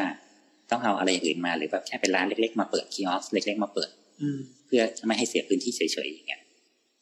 ทั้งๆที่มันแบบที่อื่นขายดีกรุงเทพขายดีอยู่ได้เจริญรุ่งเรืองแชปยังไงเหลือสาขาเดียวอย่างเงี้ย อืม จากที่เมื่อก่อนมีสามสี่ที่อย่างเงี้ยอืมหรืออ่ะอย่างยูนิโคลอย่างเงี้ยเขาเปิดแรกสุดกับห้างโพเมนาด้านะตอนนั้นห้างโพเมนาด้าคือนับเอาเป็นว่าเชียงใหม่เมื่อก่อนมีเซ็นทรัลกาดสวนแก้ว อ่าถึงท่านกาด เราจะไม่นับเรื่องตัดตาพันธุ์อะไรที่ไม่อยู่แล้วเนาะก็ถือว่าเป็นการเซ็นห้างการสวนแก้วคืออาจจะเป็นแบบห้างที่แรก อืม ๆ แล้วสักพักตอนที่แบบสิบ10 กว่าปีแล้วก็จะมีโรบินสันแอร์พอร์ตซึ่งก็คือเขาจะเรียกว่าเซ็นทรันแอร์พอร์ตแต่กูไม่ใช่เซ็นทรันกูเป็นโรบินสัน เออ แต่สร้างโดยเซ็นทรัน ครับ แต่กูไม่ใช่เซ็นทรันเกรดกูยังไม่ถึง อ่า อ่านั้นนะเป็นห้างที่สอง ครับ แต่หลังจากนั้นก็คือแช่แข็งมานานเลยหลักเกือบสิบ10 ปีอ่ะ อืม จนมีห้างที่สามออกมาเป็นโพมินาด้าโพมินาด้าเป็นห้างแบรนด์นอก โอเคดาต้า อ่าเนี่ยเห็นปะยังงงใช่ไหมว่าง งๆๆ ห้างอะไรวะเนี่ย เอองง เออมันอยู่รอบนอก คือมันเป็นห้างที่มาจากเดนมาร์ก ครั ห บ รือประเทศอะไรจำไม่ได้นะครับ อันนี้ไม่ชัวร์อย่าเป็นโน้นละกัน เป็นห้างแบรนด์นอกมาเปิดที่นี่ ครับ เขาทำห้างในสนามของการที่เหมือนคอมมูนิตี้มอลล์มันจะเป็นห้างที่มันจะไม่ได้ห้าง มันจะไม่ใช่แบบทุกอย่างเป็นดีพาร์ตเมนต์สโตร์ที่มันอัดอยู่ในตึกเดียวอ่ะ อ่า ก็จะทำเป็นพื้นที่กระจายกระจาย กระจาย เหมือนในกภาพแบบไปดูหนังเมืองนอกครับก็จะเป็นร้านน้ำพุตรงกลางร้านโล่งๆมีร้านอยู่ขอบๆอะไรเงี้ย ซึ่งดูชิว อืม ๆ แต่คนเชียงใหม่ไม่ใช่ชิวอย่างนั้น เราไปเพื่อสมมติเราไปคือแบบเราก็อยากเดินซื้อของซื้ออะไรเสร็จ เอ้ามีอยู่ยี่สิบล้านหมดแล้วเหร อ ฮะแล้วคุณทำอะไรต่อวะเนี่ย อ่า อุตสาห์ถอมา เออ ไม่มีอะไรจ้าเนี่ยคือยูนิโคไปเปิดตัวเชียงใหม่ที่แรกที่นั่น และก็ปิด โอ้โห ยูนิโคยังปิดอ่ะ เออขนาดพินิโคนะ อ่าคืออ่ะนานะคือตอนนั้นพี่ไปคุมโรงหนังคุมอะไรเงี้ยก็คือเห็นอัตราการเติบโตของมันจนแบบ มันก็เงียบอะ อืม และก็ไม่รู้ว่าในอนาคตมันจะไปในทิศทางไหน ตอนนี้ยังอยู่ใช่ป่ะ ตอนนี้ยังอยู่ยังอยู่ก็คือมันตอนนี้เขาพัฒนาเหมือนประมาณว่าก็อ่ะมันมีพวกริมปิงเนาะพวกซูเปอร์มาร์เก็ต ครับ เพราะว่าโซนทางนั้นบ้านจัดสรรก็จะมีโซนทางนั้น อืม เดี๋ยวเราจะพูดเรื่องบ้านจัดสรรอีก อืม สี่สิบห้านาทีไม่น่าจะ เกินละไม่เป็นไร ครับ อ่ะก็คือมดมันก็ยังต้องรองรับคนในตรงนั้นไงสมมติว่าอ่ะเราบ้านอยู่โซนทางนั้นเราก็ต้องมาซื้อของตอนก่อนเข้าบ้านตรงนั้น ก็เหมือนเป็นห้างท้องถิ่น อ่ามันเป็นห้างท้องถิ่น เออ ซึ่งนะสมมติว่าใกล้ๆตรงนั้นอ่ะ มันก็มีถนนเส้นหนึ่งซึ่งร้านอาหารก็เต็มสองข้างทาง ตรงไหนครับที่ คือเส้นสันกำแพงเส้นใหม่อ่ะ ห้างใหม่เออ อ่าตีเรียกว่าสันกำแพงเส้นใหม่ละกันตรงนั้นก็คือข้างทางเหมือนจะแบบคือนะสันกำแพงเส้นใหม่ตรงเนี้ยบ้านจัดสรรจะขึ้นเยอะมากเพราะเมื่อก่อนเป็นพวกทุ่งนาอะไรเงี้ย อืมอืม เออแล้วคือมันที่มันกว้างนะเขาก็จัดพวกบ้านจัดสรรขึ้นขึ้นเพราะฉะนั้นคนจะไปอยู่ตรงนั้นเยอะ อืม กลายเป็นว่าห้างเนี้ยเอาไว้สำหรับเข้าซูเปอร์มาร์เก็ตอย่างเดียว โอ้โห หรือไปเดินตากแอร์นั่นแหละ โอ้โห เอาว่าไปเดินตากแอร์สักหน่อยร้อน นะหรือเดี๋ยวพ่อจะไปช้อปปิ้งซูเปอร์มาร์เก็ตซะหน่อยซื้อของ เออ ซูเปอร์มาร์เก็ตเสร็จเดินวนตากแอร์เล่นหน่อยหนึ่งหรือแบบเอาไปดูหนังหน่อยหนึ่ง เออ ออกเพราะว่าเดี๋ยวเราไปกินร้านข้างทางตรงนู้นกินหมูกระทะตรงนู้นดีกว่า เออเออโอ้ฟังก์ชันของภาพ แล้วห้างมันจะอยู่ยังไงล่ะ มันไม่ใช่กรุงเทพที่ว่าห้างคือทุกอย่างก่อนเข้าบ้าน เออ นี่คือห้างคือที่ที่จะแวะก็ได้ไม่แวะก็ได้ เออ แวะเพื่อเพราะว่าว่างจริงๆถึงจะแวะ เออเพราะมันมีอย่างอื่นที่ ต้องมีเหตุจำเป็นถึงจะแวะเออ ครับครับ หรือเนี่ยพอตอนนี้แบบบิ๊กซีมินิโลตัสมินิอะไรพวกนี้มินิมาเปิดอ่ะแล้วกูจะเข้าห้างทำไมล่ะ เออ แสดงว่าซูเปอร์มาร์เก็ตเล็กมาเปิดแล้ว เออ จบเอเนี่ยมันก็เลยต้องเนี่ยที่เขาบอกว่าห้างมันปราบเสียตรงที่ว่า พอลักษณะของการใช้งานมันเปลี่ยน อืม มันใช้มันเปลี่ยนห้างต้องทำยังไง เพื่อให้คนกลับมาที่ห้างอีกครั้งหนึ่ง อืมเขาทำอะไรครับ ยังทำไม่รู้นะครับ ยัง แล้วตอนนี้ก็ยังอ่ะแต่ณตอนนี้ที่คนมันจะเยอะสุดก็คือพวกร้านเบียร์กลางคืน อืม อ่ะ อืม เขาก็จะได้คนตรงเนี้ยมาหน่อยแต่กลางวันมันก็ยังเงียบเหมือนเดิม อืม เส้นเฟสก็เหมือนกันนะตอนเนี้ยเขาก็ยังมีความจำเป็นของการที่ว่าฝั่งด้านนั้นก็จะมีเส้นของการออกนอกเมืองบ้านจัดสรรทางฝั่งด้านนู้นอยู่ ไว้รองรั เรา บ ก็ยังพอรับรับพวกนั้นได้อยู่ก็ยังมีร้านค้าบางอย่างที่มันมีที่นั่นที่เดียว ครับ ที่จำเป็นต้องไป อืม ซูเปอร์ยังมีอะไรยังมี แต่ถามว่าอะไรที่มันนอกเหนือจากนั้นอะอย่างที่บอกอะแบรนด์แบบกรุงเทพมาไฮไฮมาลุงลุงป้าป้าจะใส่ไหมล่ะ อืม มันก็ต้องเป็นในเรื่องของอีกเจเนอเรชันหนึ่งมาละเช่นนักศึกษา อืม อ่าคนต้องคนนักท่องเที่ยวคงไม่มาซื้อเสื้อผ้าที่นี่หรอกก็ต้องเป็นพวกนักศึกษาคนทำงานรุ่นใหม่หน่อย อืม ที่จะแบบอาซื้อ H&M ซื้อซาร่าซื้ออะไรพวกนี้ขึ้นมา ซึ่งมันจะพอเหรอ อืมแต่พอพี่อธิบายเมื่อกี้ที่บอกว่ามันไม่มีย่านธุรกิจที่เป็นแบบ เออเหมือนซาลารีแมนเยอะๆอะไรเงี้ย ใช่ เออ และมันก็ย้อนกลับไป โอ้โหนี่ นะ มัน ตอนแรกสุดว่าซา l ารีที่นี่คือครึ่งหนึ่งของกรุงเทพ ครับครับ นั้นคนกรุงเทพสามารถเอาเงินเดือนสามหมื่นฉันซื้อซาร่าซื้อเอชเอ็มซื้ออะไรก็ถือว่าปกติซื้อสูตรไปทำงานได้ เออ เงินเดือนเก้าพัน อืม ซื้อตัวละพันสอง ของลดให้ไหมล่ะ ไม่มีไง เออ เพราะฉะนั้นค่าครองชีพทุกอย่างมันถูกกำหนดด้วยเหมือนอัตราค่าครองชีพของกรุงเทพ ครับ แต่พอมันไปเสิร์ฟที่อื่นมันไม่เสิร์ฟไง เออ มันก็เลยกลายเป็นว่าทุกคนก็ยังไปซื้อเสื้อที่การหลวงที่การนัดที่นู่นเสื้อทำงานมือสองเสื้อยืดมือสองเสื้ออะไรมือสองเหมือนเดิม อืม เพราะฉะนั้นพวกนี้ก็ไม่เกิด ครับ เพราะฉะนั้นธุรกิจที่เจริญเติบโตก็คือธุรกิจท่องเที่ยว อืม เนี่ยเห็นไหมมันก็จะแยกมิติออกจากกันอีกแล้ว เหมือนมันจะถางออกจากกันเรื่อยๆป่ะครับ ใช่ เออ มันก็เลยบอกไงว่ามันการซ้อนที่มันไม่เนียน อืม คือมันจะอยู่แค่ไอ้ช่วงที่มันซ้อนทับกันอะตรงนั้นนะคือปัญหา อืม ปัญหาทั้งหมดไปกองอยู่ตรงนั้นหมดเลยแท็กซี่รถแดง คนจำนวนเยอะ อืม การใช้ชีวิต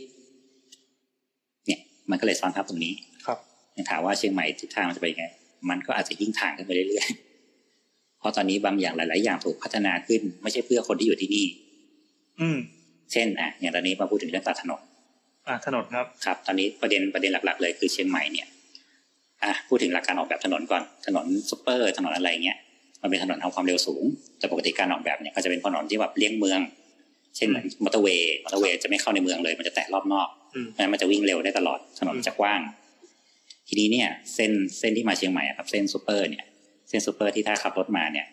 เออมันจะขับมาถนนแบบ12เลนอะไรเงี้ยกว้างขวางใหญ่โตมาผ่านลำพูนผ่านอะไรมาเงี้ยครับ อืม แล้วมันก็จะไปจบที่นิมมาน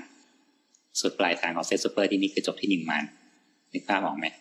จริงๆเมื่อก่อนคิดว่าเขาถูกหลอกเขาถูกออกแบบไว้ว่าตัวเมืองของเชียงใหม่คือคูเมือง นิมมานคือรอบนอก อ๋อ นิมมานคือชานเมือง อ๋อ อืม อืม สมัยเมื่อ 20 กว่าปี 30 กว่าปีที่แล้ว ในยุคที่ยัง ระหว่า ว่าง งผังเมืองนะ อ่าระหว่างคูเมืองถึงหน้ามหาลัยเชียงใหม่เนี่ย เอ่า ตรงนี้เป็นทุ่งนะครับ เมื่อก่อนนิมมานเป็นทุ่งนะครับ เป็นสวนกล้วยเป็นอะไรเงี้ย อืม เออมันจะไม่มีอะไรเลยความเจริญก็จะไปโผล่ที่มอชอยที่หนึ่ง ขอไทม์แมชชีนไปซื้อที่ยุคนั้น แล้วกลายเป็นว่าอยู่ๆนิมมาน ที่ถูกปั่นขึ้นมา อ่านิมมานกลายเป็นมันมาบล็อกถนนเลี่ยงเมือง โอ้โห และความคือจริง ๆ ไอ้คำว่าไอ้การเวรคืนนิมมานเนี่ยมันมีมันมีพูดถึงมาเมื่อประมาณตั้งแต่สิบกว่าปีที่แล้วแล้วตั้งแต่พี่อยู่เชียงใหม่ละ อืม แรกๆแล้วว่าเอ้ยเดี๋ยวต่อไปนิมมานจะถูกเวรคืนนะ เพราะว่าจะขยายถนนซูเปอร์ยิงยาวไปทางโน้น แต่ว่านิมมานถูกปรับราคาซะก่อน อืม อ่าสมมติงบเวรคืนเมื่อก่อนตีว่าตารางวาละหมื่นห้า ครับ ครับสมมติว่าตีค่าทำถนนตรงเนี้ยผ่านช่วงนี้ไปตีไว้สักร้อยล้าน อืม อืมอยู่ๆเนี่ยมาจากตารางหมื่นห้าหรือสามแสน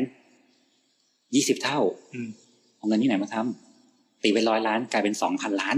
อืม เฮ้ยทำรถไฟความเร็วสูงไหม เออว่ะ นิมพานทำอะไรไม่ได้ เพราะฉะนั้นคุณคุณขยายสิบสองเลนมา วิ่งมาเสร็จปั๊บคุณจะโดนบีบให้เหลืออยู่สองเลนครึ่งเล็ก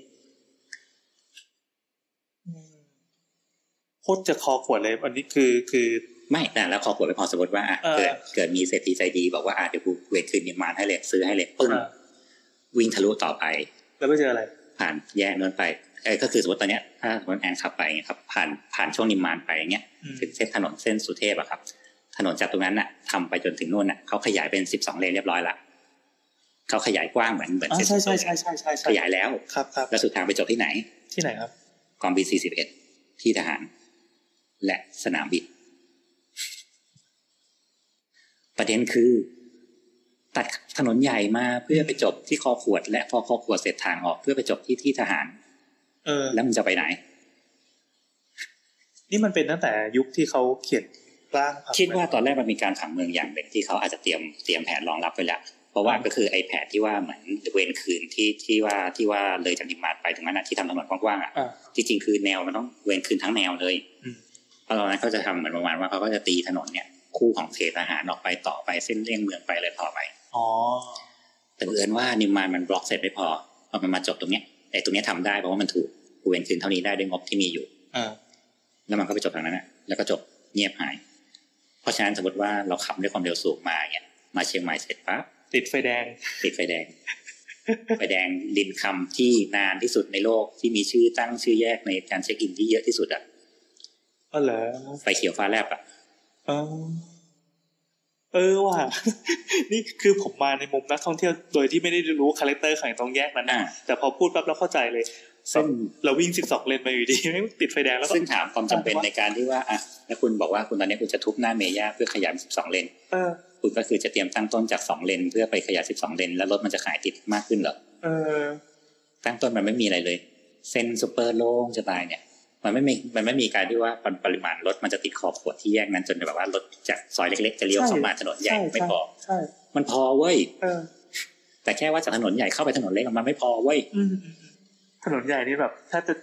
เอารถไปจอดสองข้างทางเลย ใช่ นะ ซึ่งก็เลยว่าการคือคือเชียงใหม่อ่ะมีการขยายตัวก็จริง แต่มันเป็นการขยายตัวที่เหมือนมันไม่เสิร์ฟ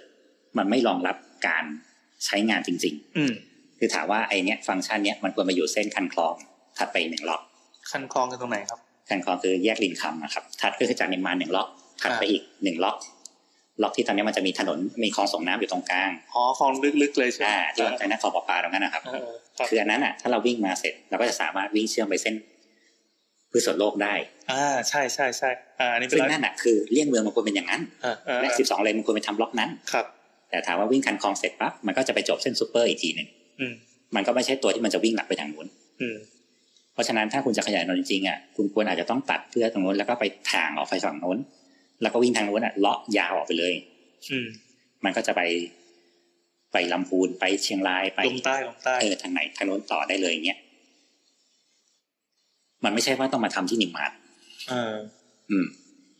หรือที่จะมีโครงการว่าจะทำทางด่วนถามว่าทางด่วนเอาโอเค มันอาจจะรองรับการขยายตัวได้ ทางด่วนตรงไหนครับ เขามีโครงการว่าจะทำเหมือนพวกทางด่วนเส้นรอบนอกอะครับ มันจะไปแบบไปแม่ริมไปอะไรอย่างเงี้ยกระจายตัวในอนาคต อ๋อ อืมเป็นวงพวกเส้นรอบนอกเพราะเชียงใหม่จริงๆตอนนี้เขาทำถนนไว้คือเป็นเชียงใหม่ก้อนตรงกลาง อืม แล้วก็มีวงแหวนรอบที่หนึ่งคือวิ่งรอบ วิ่งรอบเชียงใหม่รอบ เป็น ที่ห ใย นึ่ง แมงมุม อ่า แล้วก็มีรอบสองตอนนี้มีรอบสามมีสามรอบ อ๋อ เป็นวงเป็นวงเป็นวง เพื่อเพื่อให้ถนนทำความเร็วแล้ววิ่งรอบได้หมด อืม ซึ่งตรงเนี้ยมันก็ถนนก็ควรเชื่อมกันด้วยเส้นข้างนอกไม่ใช่เส้นข้างใน อืม เขาก็จะเหมือนทำพวกทางด่วนทางอะไรเงี้ยวิ่งเส้นรอบนอก ครับ แต่ถามว่าทำพวกนี้ขึ้นมาเนี่ย มันก็ยังไม่เสิร์ฟของการในเรื่องของรถติดในเมืองอยู่ดี เพราะคาแรคเตอร์มันก็จะเหมือนกรุงเทพอะว่าตอนเช้าอ่าบ้านจัดสรรพูดถึงบ้านจัดสรรก่อนคือกลายเป็นว่าอย่างที่บอกว่าพอในเมืองมันกลายเป็นมิติของนักท่องเที่ยว อืม คนที่อยู่ในเมืองทนไม่ไหวก็ต้องย้ายออกไปข้างนอก ครับ แต่ด้วยการที่อยู่ๆค่าที่แม่งก็ขึ้นเอาขึ้นเอาเนี่ยก็ต้องไปซื้อบ้านจัดสรร อ่า จะไปสร้างบ้านเองที่ใหญ่ๆอะไรก็ไม่ใช่ละจะไปอยู่แบบบ้านนอกเหมือนเดิมก็ไม่ได้ มันก็ไกลเกิน อืม ก็จะมีเส้นที่แบบเหมือนอ่ะเส้นสันกำแพงเส้นใหม่ที่บอกเมื่อกี้ อืม เส้นหางดง เส้นสันทรายอะไรเงี้ยครับ เส้นดอยสะเก็ดพวกนี้พอถัดออกจากเมืองไปหน่อยหนึ่งมันจะเป็นพวกหมู่บ้านจัดสรรติดๆๆๆกันละ มันจะคล้ายๆ เหมือนพวกบางนา เหมือนปทุมคลองหนึ่งคลองสองคลองสามคลองหกอะไรเงี้ย อ่านั่นสิ มันจะเป็นแบบบ้านจัดสรรเยอะๆอะไรเงี้ย ก็คือทุกเช้า ทุกคนก็จะเข้าเมืองมาเพื่อมาทำงาน แล้วเย็นทุกคนก็จะออก อืม อ่าถามว่าถ้าสมมติว่า ตรงกลางมันทำทางด่วนทำอะไรเงี้ยมันใช้ประโยชน์อะไรไหมก็ไม่ได้ใช้ คนเข้าเมืองมาเสร็จก็ออกอ่ะทางด่วนอาจใช้ประโยชน์ได้ว่าคนเข้าคนออกคนเข้าคนออก อืม แต่ถามว่าแล้วในเมืองก็ยังติดเหมือนเดิม อ่า ตอนนี้เขาจะทำรถไฟฟ้าวิ่งรอบวิ่งอะไรเงี้ย แต่ด้วยความที่ว่า เมืองมันเล็กอะ ใช่ใช่ใช่ และมันเป็นเมืองอนุรักษ์อะ ครับ ถามว่าถ้ากูจะทำรถไฟฟ้ากูจะตั้งต่อหม้อขึ้นมาเหรอ อืม มันก็ภาพลักษณ์ของการเป็นเมืองท่องเที่ยวก็จะหายไปเพราะว่าอยู่ๆมองขึ้นมาแทนที่จะเห็นถ่ายรูปแบบยอดเจดีย์สูงๆกับฟ้าสวยๆเชียเคเจอต่อ อืมแลนด์สเคปมันคนเป็นภูฝงภูเขาอะไร ไอ้สเก็ตมันเปลี่ยน เออ เออ ครับ เนี่ยมันก็ต้องมาคิดอีกว่า หรือมันจะเป็นรถไฟ ระดับ ร้าน พื้น อ่ารถรางระดับพื้น และรถรางระดับพื้นเนี่ย มันจะไปขึ้นยังไง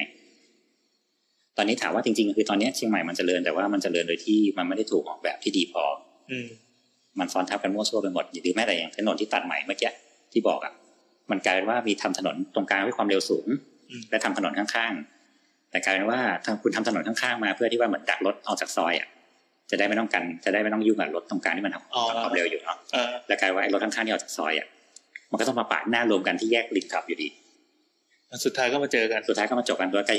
และโดยการที่ว่ารถที่มาความเร็วสูงๆจะเบี่ยงออกไปทางคูเมือง อ๋อ ก็ต้องแยกออกทางแยกนี้อยู่ดี กลายเป็นว่ามันคลอสกันตรงเนี้ยควายกันอยู่ตรง อืม แยกก่อนถึงแยกพอดีเนี่ย อืม อ่ะตอนตอนเย็นรถติดเพราะอะไร เพราะอีทางซ้ายไม่ให้ทางขวาไป เพราะทางขวาจะเข้าทางซ้ายไม่ไป ทางซ้ายออกไม่ได้ทางขวาไปไม่ได้ ยาวเหมือนเดิม สุดท้ายรถติดเหมือนเดิม อืม หรือแม้แต่ในคูเมืองก็เนี่ย ณ ตอนนี้คืออ่ะรถในเมื่อระบบสาธารณะเราไม่มีรถแดงวิ่ง รถแดงวิ่งเต็มถนนเลย อืม แล้วกลายว่ารถแดงจะจอดรับคนก็จอบจะรับจะส่งจะอะไรคากันอยู่ตรงนั้น อืม ช่างรักตลอด ใช่ คือถามว่ามันมันแก้ได้โดยที่ว่าคนโอเคทำระบบขนส่งดีๆอะใช่ แต่ก็คงต้องออกแบบในเรื่องของการที่ว่ามันมีไครทีเรียในเรื่องของมุมมอง การเป็นเมืองท่องเที่ยว การทำลายภาพลักษณ์นี้ไหมอย่างอย่างกรุงเทพมันทำเสาคือบอกแบบได้เพราะว่ามันไม่ใช่เมืองท่องเที่ยวที่แบบตัดตอนย้อนถ่ายรูปได้ทุกที่ อืม คาแรคเตอร์มันมันไม่ใช่อย่างนั้น มันเป็นเมืองของคนอยู่ มันเป็นเมืองเมโทรโพลิส มันเป็นเมืองหลวง ครับ แต่นี่คือภาพลักษณ์คือเมืองท่องเที่ยว เออ ท่องเที่ยวได้ด้วย ซิตี้สเคปไอเนี่ยมันก็ควรต้องคีบเคลียร์เนี่ย ครับครับ เนี่ยมันก็เลยว่าถ้าถามการพัฒนาต่อไปมันก็ที่ควรจะมีคือเรื่องของการเนี่ยการขนส่งการขนส่งที่ทำให้นะระบบการท่องเที่ยวกับคนพื้นถิ่นมาใช้ด้วยกันได้จริงๆอะเพราะตอนเนี้ยระบบรถแดงระบบอะไรมันก็ยังไม่ไม่เสิร์ฟหรือรถเมย์รถเมย์ที่มีก็มีหนึ่งสายวิ่งวนซ้ายวนขวา อืม การรู้ก็น้อยประชาสัมพันธ์ก็น้อย และไหนยังจะเรื่องของรถแดงอีกมาเฟียรถแดง อืม ซึ่งทุกคนก็เหมือนรู้อยู่แล้วขึ้นชื่ออยู่แล้วว่าเขาทำอะไรก็ได้ อันนี้ไม่ได้ว่านะครับ แต่ว่ามันเป็นอย่างนั้นจริง เขามีทางแก้อะไรเสนอกันไหมครับเรื่องรถแดง ๆจริง ๆ เรื่องรถแดงถ้าถ้าเอาความคิดเห็นส่วนตัวนะมันมีมิติของเรื่องการเมืองท้องถิ่นเข้ามาด้วย อ่า เรื่องของฐานเสียงเรื่องของอะไรอ่ะ นั่นแหละควรเป็นการเป็นคนที่อยู่ในพื้นที่อ่ะ อืม เขาก็ไม่กล้านึกออกไหมไม่กล้าทำอะไรที่มันแบบรุนแรงมากมายไกลกอง ครับ เพราะว่าก็เหมือนเมืองก็อยู่อยู่กันมานักการเมืองท้องถิ่นก็ถูกถูกคนพวกนี้อุ้มชูขึ้นมาหรืออะไรอย่างเงี้ย อืม มันก็จะมีการแบ่งรับแบ่งสู้กันนี่นั่นกันอย่างเงี้ยเรื่องนี้อย่าแตะเยอะ มันก็เลยกลายเป็นว่า ระบบตรงนี้มันก็เลยพัฒนาได้ไม่ดีเท่าที่ควร พอเหมือนมันถูกชะงักด้วยเรื่องของการระบบขนส่งปั๊บเนี่ยเมืองทั้งเมืองมันก็เลยเละเทะไปหมด อืม อ่ะแล้วมันก็จะเป็นเรื่องของผังเมืองต่อมา ครับ เพราะว่าเชียงใหม่อะครับตั้งแต่หลังจากปี 49 มา 2549 กฎหมายผังเมืองมันขาด คือกฎหมายผังเมืองตัวเดิมอะมียิงยาวมาจนถึงปี 2549 อืม แล้วก็หมดอายุลงแล้วหลังจากนั้นก็เกิดสุญญากาศ 7 ปี คือ ตัวใหม่ไม่ไม่เกิดไม่เกิด เขาบอกว่าเป็นการปรับปรุงแก้ไขตัวเดิมอยู่ แต่ใช้เวลา 7 ปีในการท แล้วระหว่างนั้นมัน ำฟรีวิลลี่จ้า อ้าวเหรอ ไม่ มั มี น อะไร ก็เลย บั ว่าง คับ อ ใช้ ยู่ๆก็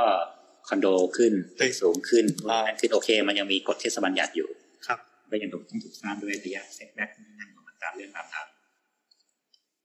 แต่กลายเป็นว่านั่นน่ะ ในช่วงนั้นคือตึกสูงจะขึ้นที่ไหนก็ได้ คอนโดจะทำที่ไหนก็ได้ อะไรขึ้นที่ไหนก็ได้ไม่มีการควบคุม อืม และกลายเป็นว่าในช่วงระหว่างนั้นนะครับ พอใกล้จะถึงจุดปี 25ก็คือจะมีพังเมืองตัวใหม่ประกาศใช้ปี 2555 เนาะ อืม เขาก็มีบทว่าเนี่ย 2555 จะออกแล้วคือปี 2555 เนี่ย ออกมาเพื่อให้ดูก่อน ชิมลางก่อนแต่ยังไม่ได้ประกาศใช้ เอาเหมือนเอาฉบับร่างมาให้ดู อ่าก็ฉบับล่างดูว่าเดี๋ยวจะประกาศใช้ในราชกิจจานุเบกษาเมื่อไหร่เอาตามนี้นะอ่า พอพอจะเดาพอดออกแล้วอ่า อ่า ทุกคนก็จะเกิดการแบบว่าเฮ้ย ต่อไปมันสร้างตึกสูงตรงนี้ไม่ได้ว่ะ ดูแม่ข้ามดูนี่แม่ เรา ข้าม อุตส่าห์ซื้อที่นี่มาเรากะทำคอนโด ครับ เชี่ยทำไม่ได้แม่งบังคับแค่เก้าเมตร เออ อ้าวสร้างได้แค่สามชั้น เออ ทำไงดีวะ ครับ รีบ นั่นไง รีบขออนุญาตก่อน นั่นไงว่าแล้ว ในก่อนปีสองห้าหกครับ มีตึกคอนโดมีโครงการอะไรพวกเนี้ยถูกจดถูกจดขอใบอนุญาตก่อน ในภายในเดือนสองสามเดือนเนี่ย อยู่ประมาณสามสิบถึงสี่สิบที่ คอนโดอย่างเดียวนะ อืม ตึกสูงทั้งหลายแหล่เนี่ย เพื่อหนีกฎหมายตัวนี้ อืม มันก็เลยกลายเป็นว่าพอขออนุญาตเสร็จ โครงการเสร็จหรือแม้แต่ เหล่าพวกบ้านจัดสรรจากกรุงเทพแบรนด์ต่างๆ ขึ้นมาเพื่อ คิดว่าอีกหน่อยจะทำคอนโดไม่ได้ อืม มาจองที่ไว้ก่อน ก็เลยเกิดปรากฏการณ์คอนโด ป่าคอนโดขึ้นในเชียงใหม่ ย่านไหนครับ ทุกย่านครับ เลอ ซึ่งถามว่าเชียงใหม่เป็นเมืองที่อยู่คอนโดทำไม นั่นดิ มันไม่ได้มีความหนาแน่นของประชากรสูง อืม หรืออ่ะอยู่ในเมืองก็ยังดีอ่ะถือว่าอ่ะอยู่ในเมือง ครับ ยังมีการเดินทางไปไหนมาไหนได้ แต่ขึ้นขึ้นพร้อมกันยี่สิบสาสิบที่เพื่อ อืม ในเมื่อคนที่อยู่ในเมืองก็ยังเป็นคนพื้นถิ่นอยู่ นักท่องเที่ยวมันก็มาเป็นแค่ครั้งคราวคนที่จะย้ายมาทำงานในเชียงใหม่จริงๆก็ไม่เยอะ อืม และคนที่ย้ายมาทำงานจริง ๆ ก็อยู่หอ เออ สิ้นเดือนกลับไอ้ยสิ้นอาทิตย์กลับบ้าน ครับ อยู่ห้องเช่า อยู่บ้านเช่า อยู่บ้านเพื่อน นักมหานักศึกษามหาลัยโอเค พอมีกลุ่มนี้อยู่แต่ถามว่าได้จำนวนเท่านั้นน่ะมันจะเป็นเหรอแต่ทุกคนต้องรีบสร้างเพราะว่าเดี๋ยวถ้าเกิดอีกหน่อยสร้างไม่ได้เนี่ย แล้วไม่มีแบรนด์กูอยู่ที่เชียงใหม่เนี่ย อืม หมาเลยนะ อืมอืม ก็เลยทุกคนเลยเข็นแคมป์รอขึ้นมากลายเป็นว่าณช่วงนั้นการก่อสร้างเยอะมากคอนโดเชียงใหม่เยอะมาก และราคาต่อห้องตอนนี้สองล้านสามล้าน ราคาเท่ากรุงเทพเลย เส้นรถไฟฟ้าด้วย อืม แต่อยู่เชียงใหม่ ก็เลยกลายเป็นว่าตอนนี้เชียงใหม่คอนโดลดตลาด เฟอร์ไป อย่าใช้คำว่าเฟ้อเลยครับ ใช้คำว่าไม่จำเป็นดีกว่า ไปดูได้เลยว่าคอนโดมีไม่กี่ที่อะครับ ที่จะมีคนอยู่เกินประมาณแบบสามสิบสี่สิบเปอร์เซ็น เฮ้ย ขนาดนั้นเลยเหรอ คอนโดบางที่ โอ้ ปิดไฟทุกชั้นยกเว้นชั้นที่มีคนอยู่และ เฮ้ย คนอยู่ประมาณสองห้อง หัวท้าย แล้วโหเราเล่นอ ถาม ยู่ ว่าและไอคนที่แบบซื้อไปแล้ว ใช่ใช่ใช่ เฮ้ยนี่เงินทั้งชีวิตเลยซื้อคอนโดเอาไว้อยู่สุขสบาย เออ เช็ดแค่ทั้งตึกกูอยู่คนเดียว ใช่ ทำไงอ่ะ ก็จ่ายเงินไปแล้วอ่ะ เออ ก็ต้องอยู่ โอ้ใครจะจ่ายค่าลิฟต์ให้วะเนี่ย นี่ไงแบกค่าส่วนกลางอ่านเลย เออ มันเลยกลายเป็นว่ามันเกิดแบบเกือบทุกตึกอะที่จะมีคนอยู่หลอมแหลมหลอมแหลมมันเนี่ย ครับ คือไปดูตามตึกตอนกลางคืนได้เลยครับคอนโดทั้งหลายแหละเปิดไฟกันแบบสามห้องห้าห้อง เออ เพราะมันเกิดอย่างนี้ขึ้นมาแต่ตอนแบบเปิดแกลเลอรี่เซลล์ขายนี่โอ้ยคนแห่ซื้อใบจองเยอะเพราะว่าทุกคนคิดว่าจะเก็งกำไรได้ ตอนนั้นมันมีในเรื่องของรถไฟความเร็วสูงด้วย อ๋อ ทุกคนเก่งว่าเอ้ยเดี๋ยวต่อไปจีนมาลงทุนพม่ามาลงทุน อืม ต่อไปต่อหับได้ต่ออะไรได้เอาวะซื้อไว้ก่อน อืม อย่างน้อยปล่อยฝรั่งเช่า ทุกคนจะคิดเหมือนกันเลยว่าเดี๋ยวปล่อยฝรั่งเช่าปล่อยคนจีนเช่าจีนบุกเยอะ คนจีนบอกกูก็ซื้อของกูเองสิวะทำไมกูต้องเช่ามึง เออ ไม่มีทุกคนทิ้งใบจองหมดเลย กลายเป็นว่าใบจองแบบ คือใบจองเปิดขายวันสองวันหมด เกือบทุกที่ เออ ไอโฟนไอโฟนนี่แจกกันกระหน่ำเลย เออ แต่พอเปิดโครงการจริงอยู่สามห้องห้าห้องเฟ้อ อืม เละเทะตอนนี้ก็เลยกลายว่าคอนโดเป็นอสังหาที่แบบ ไม่จำเป็นในเชียงใหม่อะครับ เนี่ยมันก็เลยเกิดความอีหลักอีเหลือขึ้น หรือบางที่แบบมีห้างมาเปิดมีนู่นนี่นั่นมาเปิด ความเจริญไป แต่มันก็ไม่มีอะไรไปรองรับมันอย่างเงี้ย มันก็เป็นเนี่ยอย่างที่บอกมันก็ไม่ใช่มิติของคนที่อยู่ในพื้นที่ ใช่ ที่ต้องการตรงนี้แต่เป็นการอินพุตความต้องการเข้ามาจากข้างนอก เออ อ่ะจากกรุงเทพส่วนกลางส่งมาว่า คุณต้องมีคอนโดเว้ย อืม คุณต้องอยู่คอนโดเว้ยแต่ถามว่าแล้วอยู่ทำไมวะในเมื่อพื้นที่แนวราบก็ยังเยอะ อ่ะนี่คือมิติของคนที่มาเที่ยวนึกออกไหม ครับ พอนึกภาพออกแล้วไหมว่าทำไมเชียงใหม่ถึงมีกับดักเยอะมาก อืม เพราะมันเป็นคนละมิติกัน เข้าใจ กับที่ทุกคนมันจะเห็นกับ อ่ะ ทุกคนที่อยู่ ถามว่าพี่มาอยู่เชียงใหม่แรกๆพี่ก็อยู่ในมิติของนักท่องเที่ยว ตัวอย่างแม่งดีงามสวยงามเลิศหรูไปหมด แต่พออยู่ไปสักพักคือเราก็ใช้ไม่สามารถดำรงชีวิตด้วยค่าครองชีพแบบนักท่องเที่ยวตลอดเวลาได้ใครจะมานั่งตื่นเช้าแม่งจิ้มกาแฟ อืม แก้วละสองร้อยกินเค้กสามร้อย ม ชิลโดยที่เงินเดือนแม่งหมื่นหนึ่ง เนี่ยมันก็เลยกลายเป็นว่าคนที่แบบเหมือนหนีมาเชียงใหม่โดยที่ไม่ได้ไม่ได้เข้ากับไลฟ์สไตล์ที่นี่จริงๆอะจะไม่รอด ร้านที่มาเพราะคิดว่าเฮ้ยกูตอนกูมาทีไรคนแม่งก็เยอะ ก็มึงมาตอนช่วงคนเยอะ อืม แต่บังเอิญร้านมึงไม่ได้ขายคนพื้นที่ เพราะฉะนั้นถ้าหมดช่วงนั้นออฟซีซั่นเมื่อไหร่หมดช่วงวันหยุดยาวเมื่อไหร่ ก็ตกอยู่ อืม ก็เลยเจ๊งเหมือนพอคนนักเที่ยวมาใหม่มาเฮ้ยเชียงใหม่เปลี่ยนร้านอีกแล้วเว้ยเอ้ยเจ๋งเจ๋งร้านนี้ไม่เคยไปไปอีกดีกว่า คนก็จะมาเที่ยวอีกและไอ้กลุ่มใหม่ก็จะเห็นว่าเออเปิดร้านดีกว่าเว้ยคนเชียงใหม่มาเนี่ยคนเต็มเลยดูดิไอ้เงินแม่งวันหนึงเป็นหมื่นสองหมื่นแน่ๆเลยอย่างเงี้ย อืม เอ ออกลุ่มใหม่มาก็คือมาเซ้งต่อไอ้เจ้าเดิมที่ตายไปแล้ว อะ มันก็เลยเป็นวัฏจักรว่า พวกนี้คือห้องไม่ค่อยว่างนะคือแม้มันจะเจ๊งบ่อย แต่มันก็ไม่เคยว่าง มันก็จะมีหน้าใหม่ๆมา new player มาแล้วก็ตายหาไป แต่งร้านสามเดือนเปิดได้หนึ่งเดือนปิด เออ และมันก็จะมีมิติอีกมิติหนึ่งคือคนต่างชาติ อ่า ด้วยความชิลนึกออกไหมมันก็เหมือนอารมณ์คนไทยอ่ะ อืม อ่า เมืองเชียงใหม่เป็นเมืองที่คนญี่ปุ่นวัยเกษียณมาอยู่เยอะที่สุด ที่เขาเคยบอกนะ อ่าครับครับ อ่า คือเขาบอกว่าก็คือเหมือนญี่ปุ่นน่ะ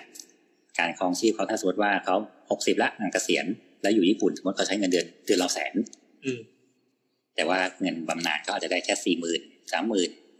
อยู่ที่โน่นก็เหลือลำบากลูกหลานละ อืม ที่ก็เล็กอยู่ก็น้อย ไปอยู่ต่างประเทศดีกว่า เชียงใหม่ อืม เมื่อก่อนเชียงใหม่ชิลอากาศดีและเชียงใหม่ญี่ปุ่นเขาก็เหมือนมีคอมมูนิตี้มี มีเหมือนคนมาอยู่อยู่แล้วอะ อืม ก็เหมือนรุ่นก่อนๆมาอยู่ก็ไปอยู่ที่ไหนอยู่เชียงใหม่ก็ไปด้วยไปอยู่กับบ้านคนโน้นคนนู้นดีกว่าไปด้วยกันอย่างเงี้ย อันนี้มันเป็นชุมชนคนญี่ปุ่นหรือเปล่าครับ ใช่แรกๆคือเขาก็เหมือนสมมติว่าเขาอยู่คอนโดที่หนึ่งเนี่ย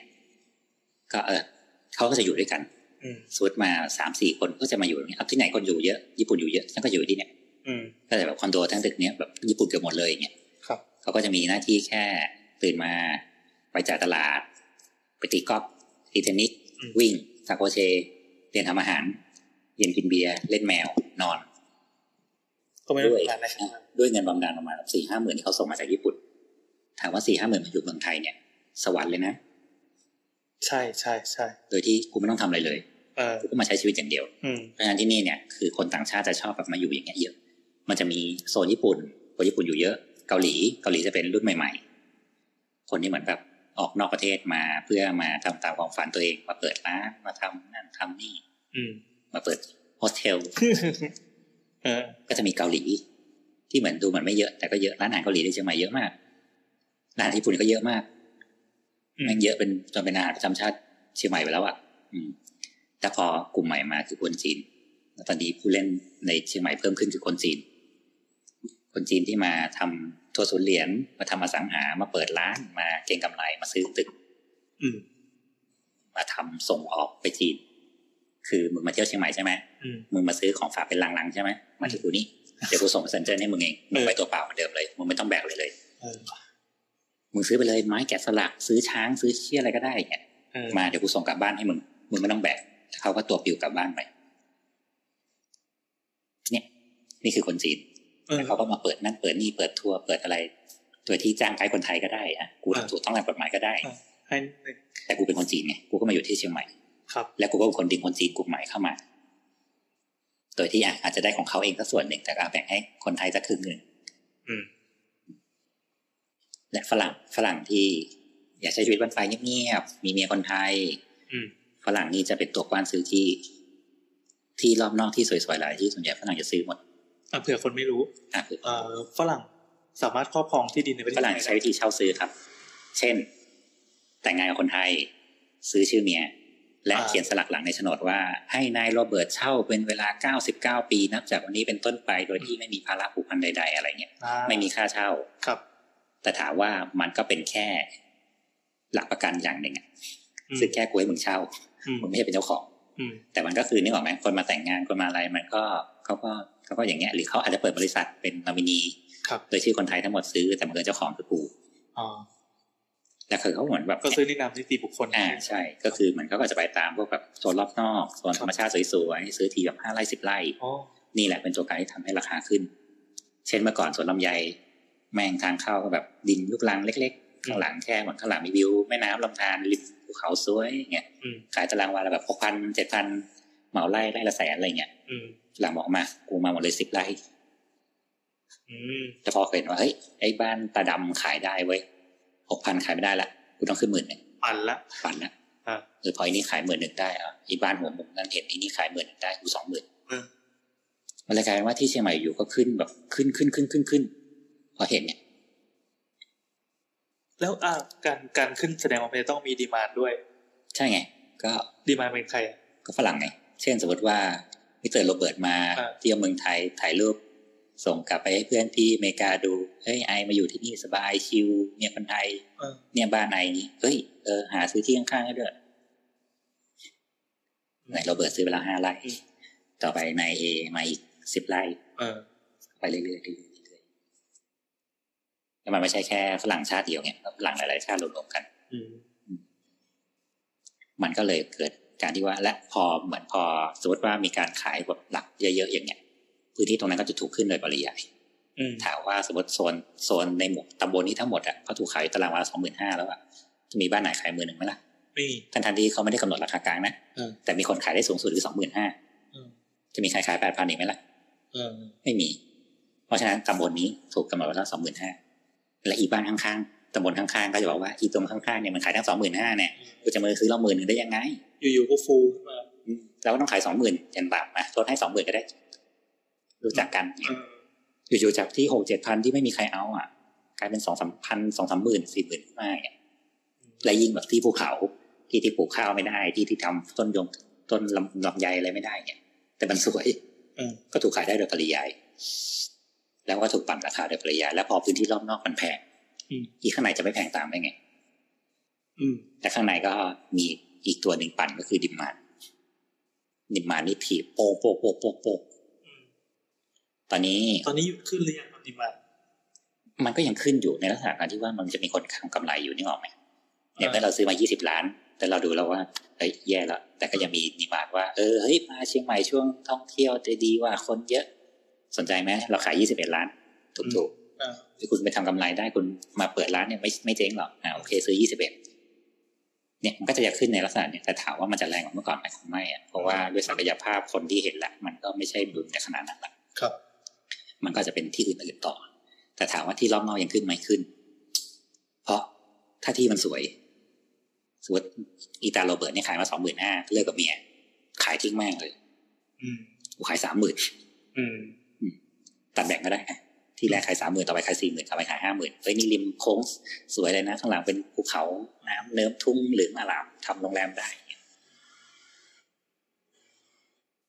ทำไมดูเศร้า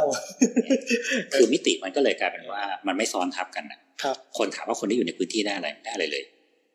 เพราะถ้าสมมติขายที่หมดเขาย้ายออกไปอยู่ข้างนอก หรือเขาได้เงินก้อนมาแล้วเขาก็ไปซื้อบ้านจัดสรรในเมือง เออเออ แล้วเขาก็ใช้ชีวิตเหมือนคนในเมือง ซึ่งเขาไม่เคยใช้ชีวิตแบบนั้นมาก่อน มันก็จะวนลูปแปลกๆ แล้วต่อไปกลายเป็นว่าที่รอบนอกที่ปลูกข้าวที่อะไรเป็นที่ฝรั่งหมดถามว่าที่เที่ยวแบบพวกแอดเวนเจอร์รอบนอกเนี่ย บางทีมันก็ไม่ใช่ของคนไทยแล้วอะ อืม ที่เรานึกว่าแบบเฮ้ยแฮงไกลดิ้งพวกแบบขึงสลิงอะไรเงี้ย ครับ ก็ของคนไทยนี่เจ้าของอาจจะเป็นจีนก็ได้ เจ้าของอาจจะเป็นฝรั่งก็ได้ไม่ใช่คนไทยเพราะว่ากูซื้อทั้งภูเขาแล้วร้อนเพราะมันไม่ใช่ที่ติดป่าสงวนไม่ใช่ที่อะไรที่มึงซื้อขายได้ไง อืม แค่ว่าผมว่าเมื่อก่อนเขาครอบครองไอ้ภูเขาตรงเนี้ยทำปลูกไร่อะไรไม่ได้หรอกเนี่ยก็เป็นพื้นที่ได้มรดกแบบว่าลูกชั่วด้วยซ้ำ เนี่ยได้ที่เฮี้ยมาเนี่ย เออ แต่กลายว่าตอนนี้ที่แม่งเหมือนทองเลย เออ เอาว่าภูเขากูทำรีสอร์ทแม่งเลยเนี่ยอืมเนี่ยถามเชียงใหม่จะโตที่ทางไหน ไม่รู้ มันเปลี่ยนหน้าไปเรื่อย เออ แล้วไม่ใช่เปลี่ยนแบบ ค่อยๆ เปลี่ยนให้เห็นด้วยนะ ใช่ อันี้คือแบบอยู่ๆก็พลิกฟลุกพลิกฟลุ ๆ ก ใช่ มันก็เลยเกิดเกิดไอ้เรื่องที่ว่าว่าเชียงใหม่ไม่เหมือนเดิม เชียงใหม่ไม่ชิลเหมือนเดิมทำไมเชียงใหม่ไม่ชิลเหมือนเดิมเลยไปรอบนี้ผิดหวังมากค่ะ เออ ทำไมเชียงใหม่แม่งมีแต่คนจีนเต็มเมืองเลยคะ อ่า ใช่ไง ก็มันเปลี่ยนหน้าไปแล้วไง ถ้าคุณไม่ได้มาทุกปี คุณมาแบบสี่ห้าปีคุณมาอีกครั้งหนึ่งคุณก็จะไม่เจอเชียงใหม่คนเดิมแล้วนะ อืม เชียงใหม่ก็จะเปลี่ยนไปอีกแบบหนึ่งนี่อีกสี่ห้าปีข้างหน้าอาจจะไม่มีคนจีนเลยก็ได้ เออ ใคร อาจะจจะ ไป เป็น รู้ แบบแขกมาเดินเต็มเลย แขกอาหรับดูไบเลยก็ได้ โอ้ขายอาหารอินเดียกัน อาจจะถูกใจอะไรขึ้นมาสักอย่างเนี่ย ก็ได้ และอ้าว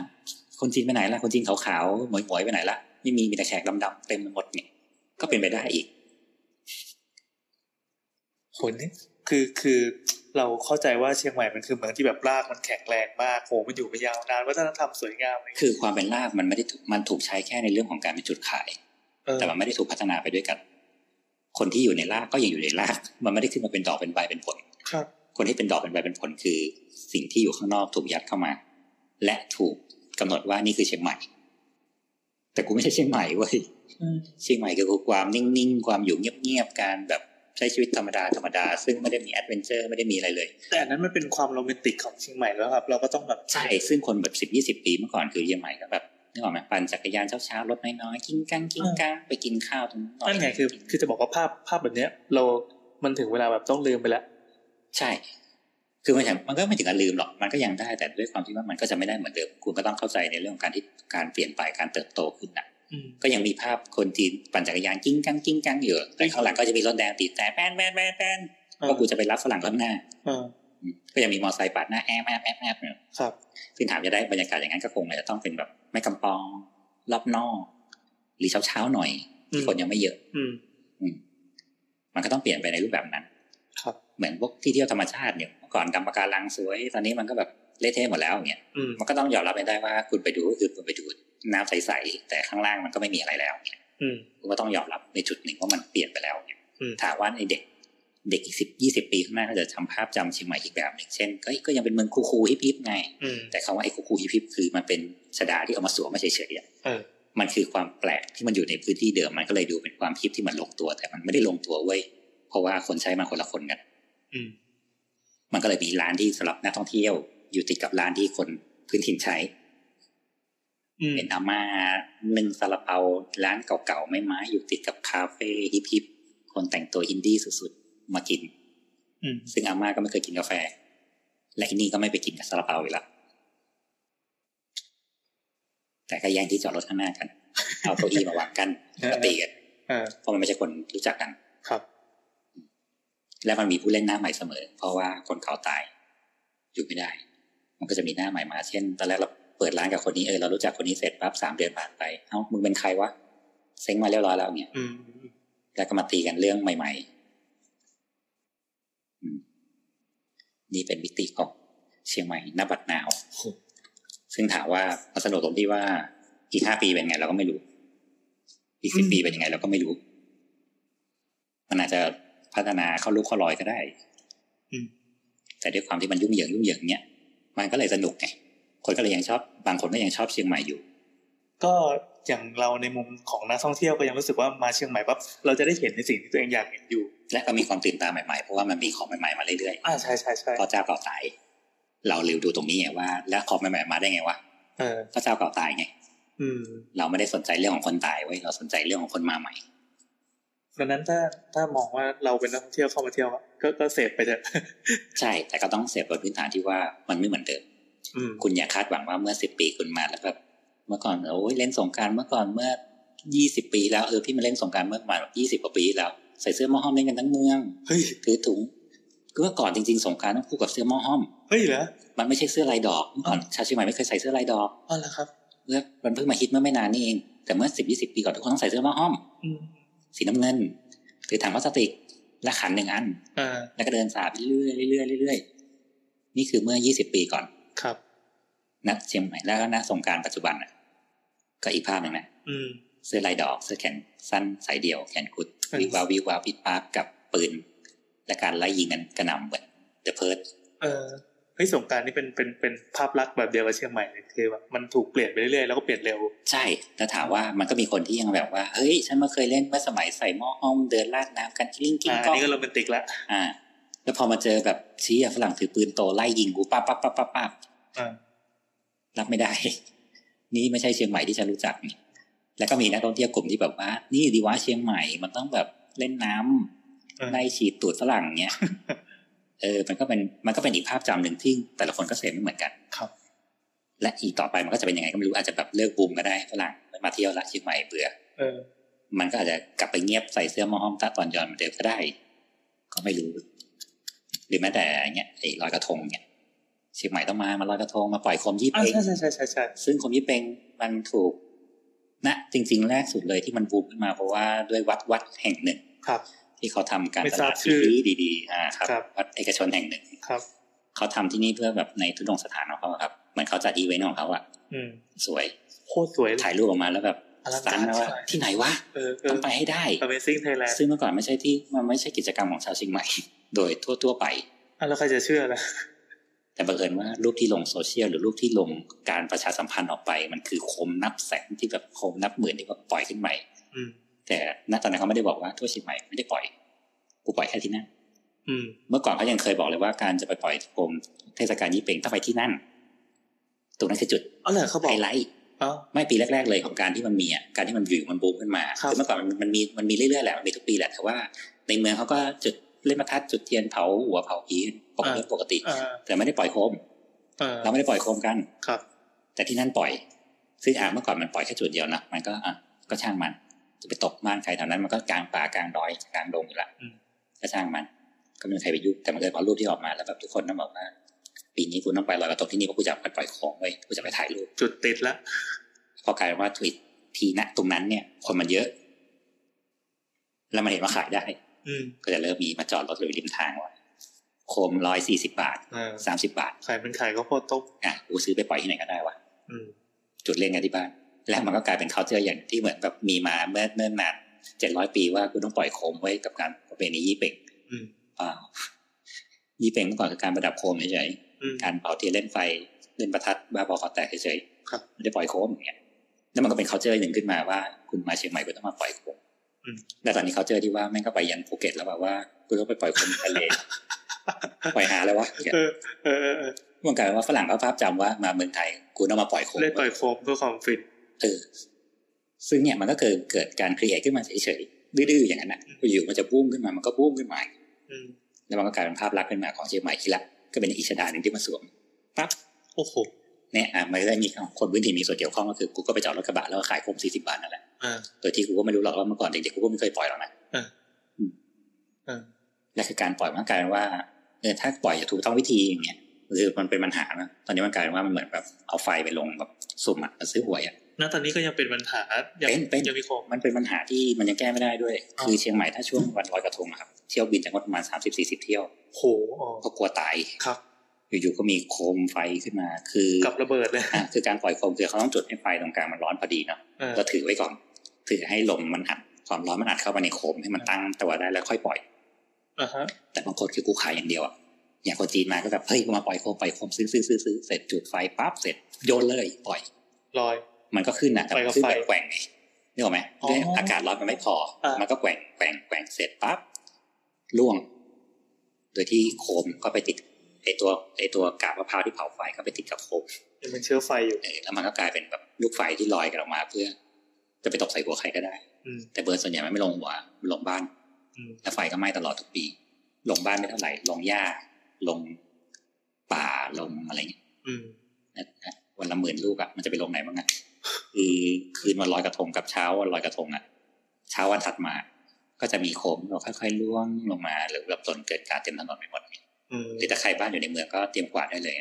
เออ โคมติดหลังคาโคมนั่นโคมนี่ ดับเพลิงนี่สแตนบายเลย เอ้ยวิ่งตลอดวิ่งตลอด เออ เทศกาลลอยกระทงเป็นคือมันต้องวิ่งตลอดแหละมันมีแบบเล่นประทัดมือขาดและมือระเบิดอะไรอย่างนี้ อืมอืม เพราะคนเชียงใหม่เป็นคนที่เล่นประทัดได้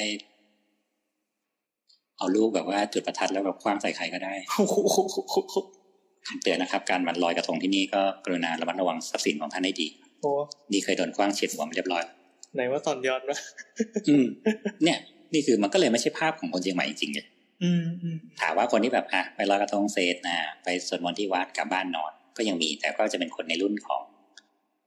เลดเลดละก็จะเป็นเรื่องของคนแก่ๆละ อืม นั่นคือเชียงใหม่จริงๆไง อืม ซึ่งคนอ่ะคืออ่ามิติของคนพื้นที่แล้วกันไม่ ครั ใช่ บ คนเชียงใหม่จริงๆ อ่าครับ อ่าในคนพื้นที่ที่เขาเคยใช้ชีวิตกันมา ก็จะมีบ้านเด็ก ๆ ที่มาเล่นกันนั่นน่ะสุดท้ายมันถูกปั่นว่า ก็ต้องปั่นให้ใหญ่เล่นให้ใหญ่เพื่อให้มันเป็นเมืองท่องเที่ยว คน อืม จะได้มา อืม มันก็ต้องจัดเทศกาลให้ใหญ่ซึ่ง เนี่ยทำไงให้ใหญ่ล่ะ หาอะไรมาเล่นไง อืม อืม อ่าก็ มันไหมล่ะมันไหมล่ะโอ้ยยังไม่ได้ยังไม่ได้พูดเรื่องอื่นอีกนั่งเยอะตั้งแยะ อ่าพูดคร่าวๆเรื่องหมอกควัน อ่ะหมอคอนหมอ อ่ะ ค ยั อง น ไม่ได้แตะ นิดนึง หมอกควันจริงๆจริง ๆ หมอกควันมันมันเป็นปัญหาแบบ เมื่อคือจริงๆมันเผา คืออ่ะบอกก่อนว่าปกติหมอกควันเนี่ยมันจะเกิดจากการที่ว่าเหมือนพอหน้านาหน้าละหน้าไล่หน้าอะไรหมดเนี่ย เก็บเกี่ยวหมดเสร็จแล้วเนี่ยเขาก็จะปล่อยลานาทิ้งไว้ ครับ อ่ะอย่างวัดหน้าหน้าฝนไอ้หน้าหนาวเนี่ยมันไม่มีน้ำไม่มีอะไรเขาก็ไม่ทำก็ปล่อยทิ้งไว้ อืม ปล่อยแรงๆพวกข้าวโพงข้าวโพดอะไรก็ปล่อยทิ้งไว้ แล้วเดี๋ยวพอเหมือนช่วงแบบหน้าร้อน เริ่มจะเตรียมทำนาทำไร่ทำสวนเนี่ยเขาก็จุดไฟเผาสักทีนึง อืม ที่เกียจไปนั่งไถเพื่อเหมือนให้มันแบบเคลียร์หน้าดินไปด้วยอ่ะ อืม เออเคลียร์ตอเคลียร์หญ้าเคลียร์อะไรก็จุดสักทีนึงจุดเสร็จแล้วก็ทำไร่ปกติ สักช่วงเดือนอะไรครับ ช่ ช่ วงวงประมาณเนี่ยครับกุมภามีนาเมษาประมาณช่วงเนี้ยเริ่มเข้าหน้าร้อน อ่าหน้าร้อนอ่ะ ซึ่งมันประจวบเหมาะกันที่ว่าพอมันหน้าร้อนปั๊บเนี่ย ไฟป่าก็มีต้นไม้แห้ง โดยธรรมชาติมัน โด ก็ ยธรรมชาติมันมีอยู่แล้วเรื่องปกติ ครับ เออ แล้วมันกลายเป็นว่าแต่ว่ากลายเป็นว่าณหลังๆเนี่ยพื้นที่ทำไร่เนี่ยมันเยอะขึ้น ดยที่จำเลยหลักอยู่ที่ไร่ข้าวโพด อืม อ่ะเราจะไม่พูดถึงหลัก ครับ ไปมากกว่านั้นแล้วกันนะครับ อ่าครับ ทุกคนนะเออมันก็เลยกลายเป็นว่าพอมีการเหมือนแบบเคลียร์หน้าดินเยอะขึ้น อืม ขวานพวกนี้ก็เยอะขึ้น แต่ความเลวร้ายมันอยู่ตรงที่ว่า ประเทศรอบๆเราก็ทำเหมือนกันพม่าลาวเขา เขา ก็ เขาวโพดเหมือนกันปะ อันนี้ไม่แน่ใจ อ่ะ นนี้ไม่แน่ใจ แต่ว่าเขาก็เหมือนมีมีวนลูปชีวิตของเขาเหมือนกับเราคือ ก็เดี๋ยวกู อ่า ลอง ครับ อ่า ในเมื่อปลูกปลูกชนิดพืชชนิดเดียวกับมึงเนี่ยแหละ อืม กูลองทำเหมือนมึงเนี่ยแหละ อืม เขาก็เผาเหมือนกัน ซึ่งกลายเป็นว่าพอเหมือนกันรณรณรงค์เนี่ย การไม่เผาไม่อะไรเนี่ย มันก็พอช่วยได้ในระดับหนึ่งเพราะคนที่เคยทำมาเป็นสิบสิบปีกูยังทำอยู่ อืม กูไม่ใช่ประเด็น อืม มันก็เลยยังมีคนที่ทำและลักลอบทำถามว่าบอกว่า ถ้าเจอปรับหมื่นนึงเลยนะ อืม กูเผากลางคืนตีสามกูตื่นมาเผาละเดี๋ยวกูไปนอนต่อ เช้ามาพอดีเสร็จ ใครจะมาจับ เออ ใครจะมาดู เออ ก็ไม่มี เออ ควันก็มามามาเรื่อยๆแล้วมันไม่ใช่แค่เชียงใหม่เนี่ย มันก็พื้นที่รอบๆทั้งหมดอะที่ทำเหมือนๆกัน ปัญหาหมอกควันมันก็เลยกลายเป็นว่า มันก็เห่อขึ้นมาหมดเพราะเหมือนที่อาทางทางเราดับได้หมด ควันจากประเทศเพื่อนบ้านถ้าลมแรงๆพัดมา มันก็มาทางเรา อืม เหมือนที่ทางใต้จะมีแบบพวกป่าพลุมาเลไฟไหม้ป่าอินโด ไฟไหม้ไฟป่า แล้วควันก็มาทางใต้ อืม เราก็ต้องใช้ชีวิตสามันไปเพื่ออยู่ให้ได้ แต่ถามว่าเป็นมลภาวะที่แย่ไหมแย่มาก คือช่วงปีแบบประมาณห้าปีหลังๆนี่คือ รู้สึกเลยว่าแบบเฮ้ยกูกับอากาศที่กรุงเทพสะอาดกว่า คือเมื่อก่อนที่หนีจากกรุงเทพมาเชียงใหม่เพราะว่าหนึ่งด้วยเรื่องของอากาศเรื่องของการเดินทางอะไรเงี้ยคือแบบรู้สึกเลยว่าอึดอัด ครับ เลยเชียงใหม่แม่งสบายมากพอเจอหมอกควันเข้าไปแบบเฮ้ยกว่าไปอยู่กรุงเทพดีกว่าวะเลวร้ายยิ่งกว่าอีกเนี่ยเจ็บคอแสบคอแสบตา คือรู้สึกได้เลยว่าในชีวิตใช้ชีวิตแต่ละวันคือแสบตา เหมือนเราไปยืนดมควันเล่นอยู่บ่อย ๆ มันบดบังทัศนวิสัยหรือเปล่าคือแบบเห็นเป็นหมอกเลยปะ ใช่ดอยสุเทพหาย โหก็สวยนะ คือคือเหมือนก็อยู่ดีก็แบบตื่นเช้ามาดอยสุเทพไม่มีแล้วอ่ะ เฮ้ยเจ๋งมาก เออแล้วมันแบบเดอะมิสอะมันคือหนัเองอ เดอะมิสอะเฮ้ยบางบางวันมันเป็นเดอะมิสจริงๆนะครับ คือหมอกลงในเมืองอะแต่มันไม่ใช่หมอกอะแต่มันเป็น เออ ควันอะ ครับเหมือนอยู่กรุงเทพเหมือนกันคือขับบนทางด่วนสูงๆเนี่ย เออ เฮ้ยตึกหายไปไหนหมดวะ ใช่ไงแต่เมืองอันนี้ ไอ้ เป็น ช่วง หมอกจากการพันไฟ เออเออเออเอ มัน อ ไม่ใช่หมอกจากแค่รถอย่างเดียวไง ครับครับ และด้วยความที่บอกว่าเชียงใหม่มันเป็นเมืองแอ่งพอควันพวกนี้มันอยู่ข้างบนปั๊บควันพวกนี้มันหนักกว่าอากาศ มันก็จะกดต่ำลงมาเรื่อย เออ ๆในควันพวกนี้มันก็จะบล็อกความร้อนไม่ให้สะท้อนออกไป โห เพราะฉะนั้นช่วงนั้นนี่อย่าว่าแต่ร้อนเลย มันร้อนอบอะ เออ ร้อนอบเหม็นควันแสบตาไปอยู่ที่อื่นเถอะ อืม อาจจะต้องมีช่วงที่แบบอพยพจากเชียงใหม่อะช่วงควันควรออกไปอยู่ที่อื่น อืม แต่ที่อื่นที่ว่าก็ไม่ใช่แค่ระรอบระแวกของเชียงใหม่ไงอาจจะต้องหนีลงใต้หนีไปไหนเลยซึ่งเป็นไปไม่ได้ไง อืม แต่นักท่องเที่ยวมันทำได้ไงเช่นแบบเอาว่าหมอกควันมาแล้วเว้ยกูไปอยู่ภูเก็ตทำดีกว่า อ่าชิลชิล อืมกูไปเล่นเซิร์ฟสักแป๊บหนึ่งเนี่ยหมดหน้าร้อนเลยเวะกลับมาใหม่หน้าฝนก็กลับมาใหม่หน้าฝนก็ล้างทุกอย่างสะอาดเหมือนเดิม อืม เนี่ยแต่มันก็เป็นปัญหาที่ก็โลกแตกอะสุดท้ายมันก็ทำอะไรไม่ได้ถามทำไงอะในเมื่อตอนเนี้ยมันกลายเป็นวิถีชีวิตไปแล้วอะถ้าอะไรที่มันเกินกว่าสามปีห้าปี ทุกคนก็จะทำไปเรื่อยๆจนกว่าจะมีอะไรใหม่มาเนี่ยมันก็เลยเป็นเมืองที่อีรักอีเหลือหลายๆอย่าง เฮ้ยอะไรเหลือกมากเออ อยู่ๆดีๆป่าก็แหว่งมีบ้านโผล่ขึ้นมา เอาเอาละเอาละเอาละ นั่นนะฮะสักหน่อยแล้วกัน อืมได้ได้ได้ อืมคือถามว่าจริง ๆ พวกพื้นที่ป่าที่เราเห็นนะครับ หลาย ๆ ที่มันเป็นที่ราชการ คือเมื่อก่อนจริง ๆ พวกแนวแนวป่าแนว แนวป่าสงวน อ่ะนี่ก่อนป่าเนี่ยมันก็จะแบบมีป่าสงวนเนาะ ครับ ที่ถูกขึ้นทะเบียนไว้ว่าห้ามตัดห้ามยุ่งห้ามทำอะไรอย่างเงี้ยแล้วมันก็จะมีพวกป่าแนวกันชน ซึ่งปกติพวกป่าแนวกันชนพวกเนี้ยมันจะเป็นพื้นที่รัฐ อืม อืมซึ่งเหมือนเขาทำไว้เพื่อที่ว่าอ่ะก็จะได้ไม่มีเอกชนมาลุกล้ำตอนเนี้ยพื้นที่ของรัฐบาลด้วย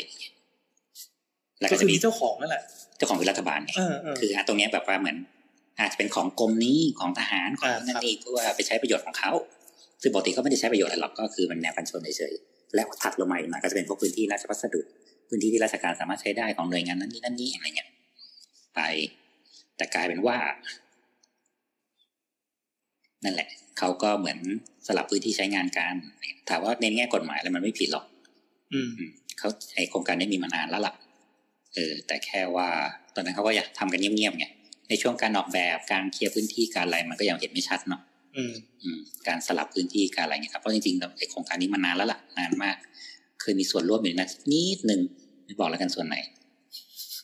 ไม่อยากยุ่ง ครับ นั่นแหละ มันก็เลยมี คือมันเป็นการ มันเป็นการทำทุกอย่างถูกต้องตามกฎหมายอะและมาเป็นลำดับขั้น มันก็เลยพูดยากในเรื่องของการที่ว่า เอาผิดในแง่ของกฎหมาย ที่ก็ที่ของเขา ที่อยู่ที่ของเขา เออกระบวนการก็ถูก กระบว ต้อน ง การ ตาม ถู ระ ก บบ ต้องตามระบบ อืม ใช่ แต่มันเคยเป็นระบบที่กูก็ไม่ได้บอกใครกูก็ไม่จำเป็นต้องบอก อ่าเขาไม่จำเป็นต้องบอก ถามว่าจริงๆมันมีอาจจะมีประชาพิจารณ์มีอะไรก็ใช่ แต่ด้วยความที่แบบว่าอ่ะเดี๋ยวจะทำบ้านพักนะครับ อ่า เพื่อให้สำหรับอันนี้อันนี้ อยู่ตรงเนี้ยครับ ครับ แต่บางคนก็แบบอ้าวเหรออ๋ออ๋อก็ที่ที่ไหนที่ทหารอ๋อก็ทำไปดิเนี่ย เออ กูก็ไม่รู้เนี่ยว่าอยู่ตรงไหน เออเออ อืมบังเอิญบังเอิญมันกลายเป็นว่ามัน มันชัดอะ พอ ด้วยความ เอาพู ที่ ด มัน เอาพูดออกมา เออด้วยความที่เอาพูดออกมา มันกลายเป็นว่ามันเป็นพื้นที่เชิงเขา ซึ่งมันมีความชันเกิดขึ้น อ่า พอมันมีความชันเกิดขึ้นปั๊บมันดันเห็นจากถนน เด่นเลย เด่น แล้วบังเอิญมันอยู่ดอยสุเทพ อืม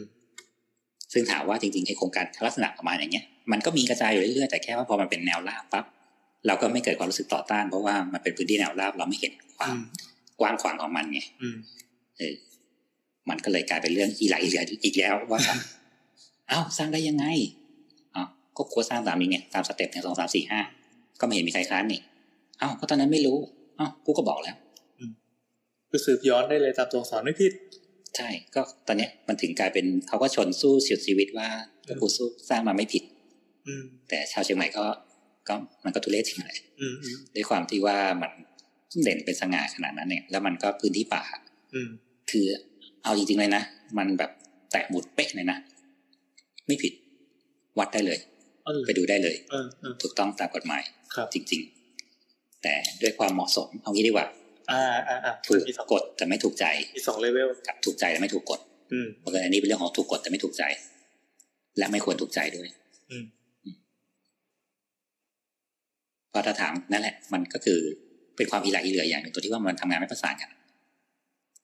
ภาครัฐประสานกันเองใช่ แต่เขาไม่ได้ผ่านประสานภาคเอกชน อืม เออ มันเกิดการมิสการสื่อสารที่ไม่ผิดมันผิดพลาดอ่ะ แต่บังเอิญถ้าเรื่องอื่นๆมันไม่เห็นชัด มันก็ไม่เกิดประโยชน์ มันก็ไม่เกิดอะไรอย่างนี้ขึ้นมาไง แต่ก็ตอนนี้ก็นะก็จนกว่าเขาจะรื้อนั่นแหละเขาก็ยังทงเขียวอยู่รอบๆเมือง มันก็คือเกิดการประท้วงในแง่ของประชาชน ครับ ก็ยังกดดันกันอยู่แต่ถามว่าผลลัพธ์สุดท้ายมันจะเป็นยังไงก็ก็ไม่รู้ เขาว่าก็เหมือนว่าย้ายไปที่ใหม่ละแต่ก็บ้านก็ยังอยู่ อืม แล้วมันจะเป็นยังไงต่ออ ม นั่นแหละ ก็ต้องตามต่อไป ปล่อยให้ต้นไม้ขึ้นเขียว หรือเปล่า หรือสุดท้ายอ่ะอ่ะสมมติมองในอีกแง่นะ ๆอ่า ก็ทูซีไว้ยก็ปล่อยเรื่องมันเงียบๆไปไม่รื้อ ครับ ปลูกต้นไม้ไปปลูกปลูกปลูกเดี๋ยวเราพอมันโตเสร็จปั๊บพอมันเขียวจากข้างนอกมอง มั ไม่ นก็ เห็น สวย อ่ะมันก็ไม่น่าเกลียดนี่ ครับ ต้นไม้ก็มองมามันก็เป็นเขียวหมดแล้ว อ่า แต่บ้านก็แทรกอยู่ในนั้นเหมือนเดิม อืม แต่เดี๋ยวกูค่อยย้ายมาใหม่ อ๋อ ก็เป็นไปได้ หรือเปล่า อืม หรือยากหรือหรือก็หรือ ก็หรือ เนี่ยมันมีหลาย ๆ อย่างที่มันเป็นอะไรอย่างเงี้ย มันเป็นเรื่องของการสื่อสารที่ไม่ไม่ไม่ดีอะครับอืมมีหลายอย่างที่เรื่องของภาครัฐกับภาคการทำงานมันไปไม่ไปด้วยกันอะเนี่ย ขยายถนนทำโน่นทำนี่คือภาครัฐก็หวังดีเอืก็รู้ แต่ก็ คอนเซปต์มาก แต่ถามว่ามัน มันจะเป็นขนาดนั้นไหมหรือการวางแผนที่ดีขนาดนั้นไหมก็ไม่ อืม หรือเนี้ยป้ายโฆษณาป้ายอะไรเนี้ยสี่แยกมี LED ขวางกลาง อืม สี่แยก ก็ไม่ควรไหมอะไรเนี้ย อืม เนี่ย พวกอย่างเงี้ยมันก็ยังขาดขาดเรื่องอะไรพวกเนี้ยเออ ซึ่งถามว่ามันถูกเติมขึ้นมาเพราะ มิติของการท่องเที่ยว อืม ไม่ใช่มิติการอยู่อาศัย ครับ เพราะฉะนั้นคือตอนนี้ที่มันมีไหลเหลือเพราะว่าเลือกสถาน อืม มึงจะต้องเที่ยวเอาให้สุด มึ สุ ง ด จะ ไม่ อยู่ ได้สุดไม่ได้ ก็ใช่ไงก็ก็สุดไม่ได้อยู่ดีเพราะยังก็ยังมีคนที่ต้องอยู่ ครับ หรือทำยังไงให้มันเนียนเนียน อืม ๆคือตอนเนี้ยถามว่าความปูเชียงใหม่อยู่ไหน อยู่ตรงความไม่เนียนนั่นแหละ อืม มันก็สะท้อนไทยแลนด์อีก เออใช่ซึ่งบ้านเรามันก็ไม่เคยมีอะไรเนียนไง ครับ มันก็เป็น c u l t u r e ตัดแปะอยู่แล้วอะ ครับ อ่า ไปเที่ยวไปเที่ยวญี่ปุ่นจำลองเชียงใหม่หรือยัง โคตรไกลเลย ก็นั่นน่ะ อยู่ๆก็โผล่โป้งขึ้นมาอย่างเงี้ย อ่า เนี่ยนี่ก็คือความตัดแต่งอีกหนึ่งอย่าง อืม เออนึกภาพมันจะคล้ายๆปลายอะครับปลายเมื่อก่อนยุคหนึ่งที่แบบว่าเมื่อก่อนมันมีความต้านตอนยอมสูงมากสมัยเป็นมอยู่มหาลัยอะไรเงี้ย อ่า ปลายเป็นพื้นที่ที่แบบเหมือน หมู่บ้านอะหมู่บ้านที่ไม่มีอะไรเลย แล้วก็แบบไปแฝงตัวสิบห้าวันยี่สิบวันได้โดยที่ไม่ต้องทำอะไรเลยไปนอนเฉยๆยิ้มยิ้ม อืม ยิ้มยิ้มๆเลยเงี้ยทั้งวันเนี่ย อืม จนอยู่ๆกลายเป็นนักเมืองท่องเที่ยวมา ซึ่งเขาจะช็อกเหมือนกันคนพื้นที่ ไม่เคยเจอพื้นที่แบบนี้มาก่อน อืม มันก็มีปัญหาว่าน้ำมันไม่พอน้ำไม่พอขยะเลอะเทอะ อืม ล้น อืม จนสุดท้ายพออ่ะมันหมดความบูมทุกคนเหมือนปรับตัวได้ มันก็อยู่ได้ดีขึ้น อ่า แต่เชียงใหม่มันสเกลใหญ่กว่านั้นแค่นั้นเอง อืม มันก็อาจจะต้องรอระยะเวลาอีกสักพักการที่ว่าคนพื้นที่กลายเป็นว่า เออ กูยอมรับไปแล้วแหละว่ากูเป็นเมืองท่องเที่ยว กูยอมทำตัวรองรับนักท่อง เที่ยว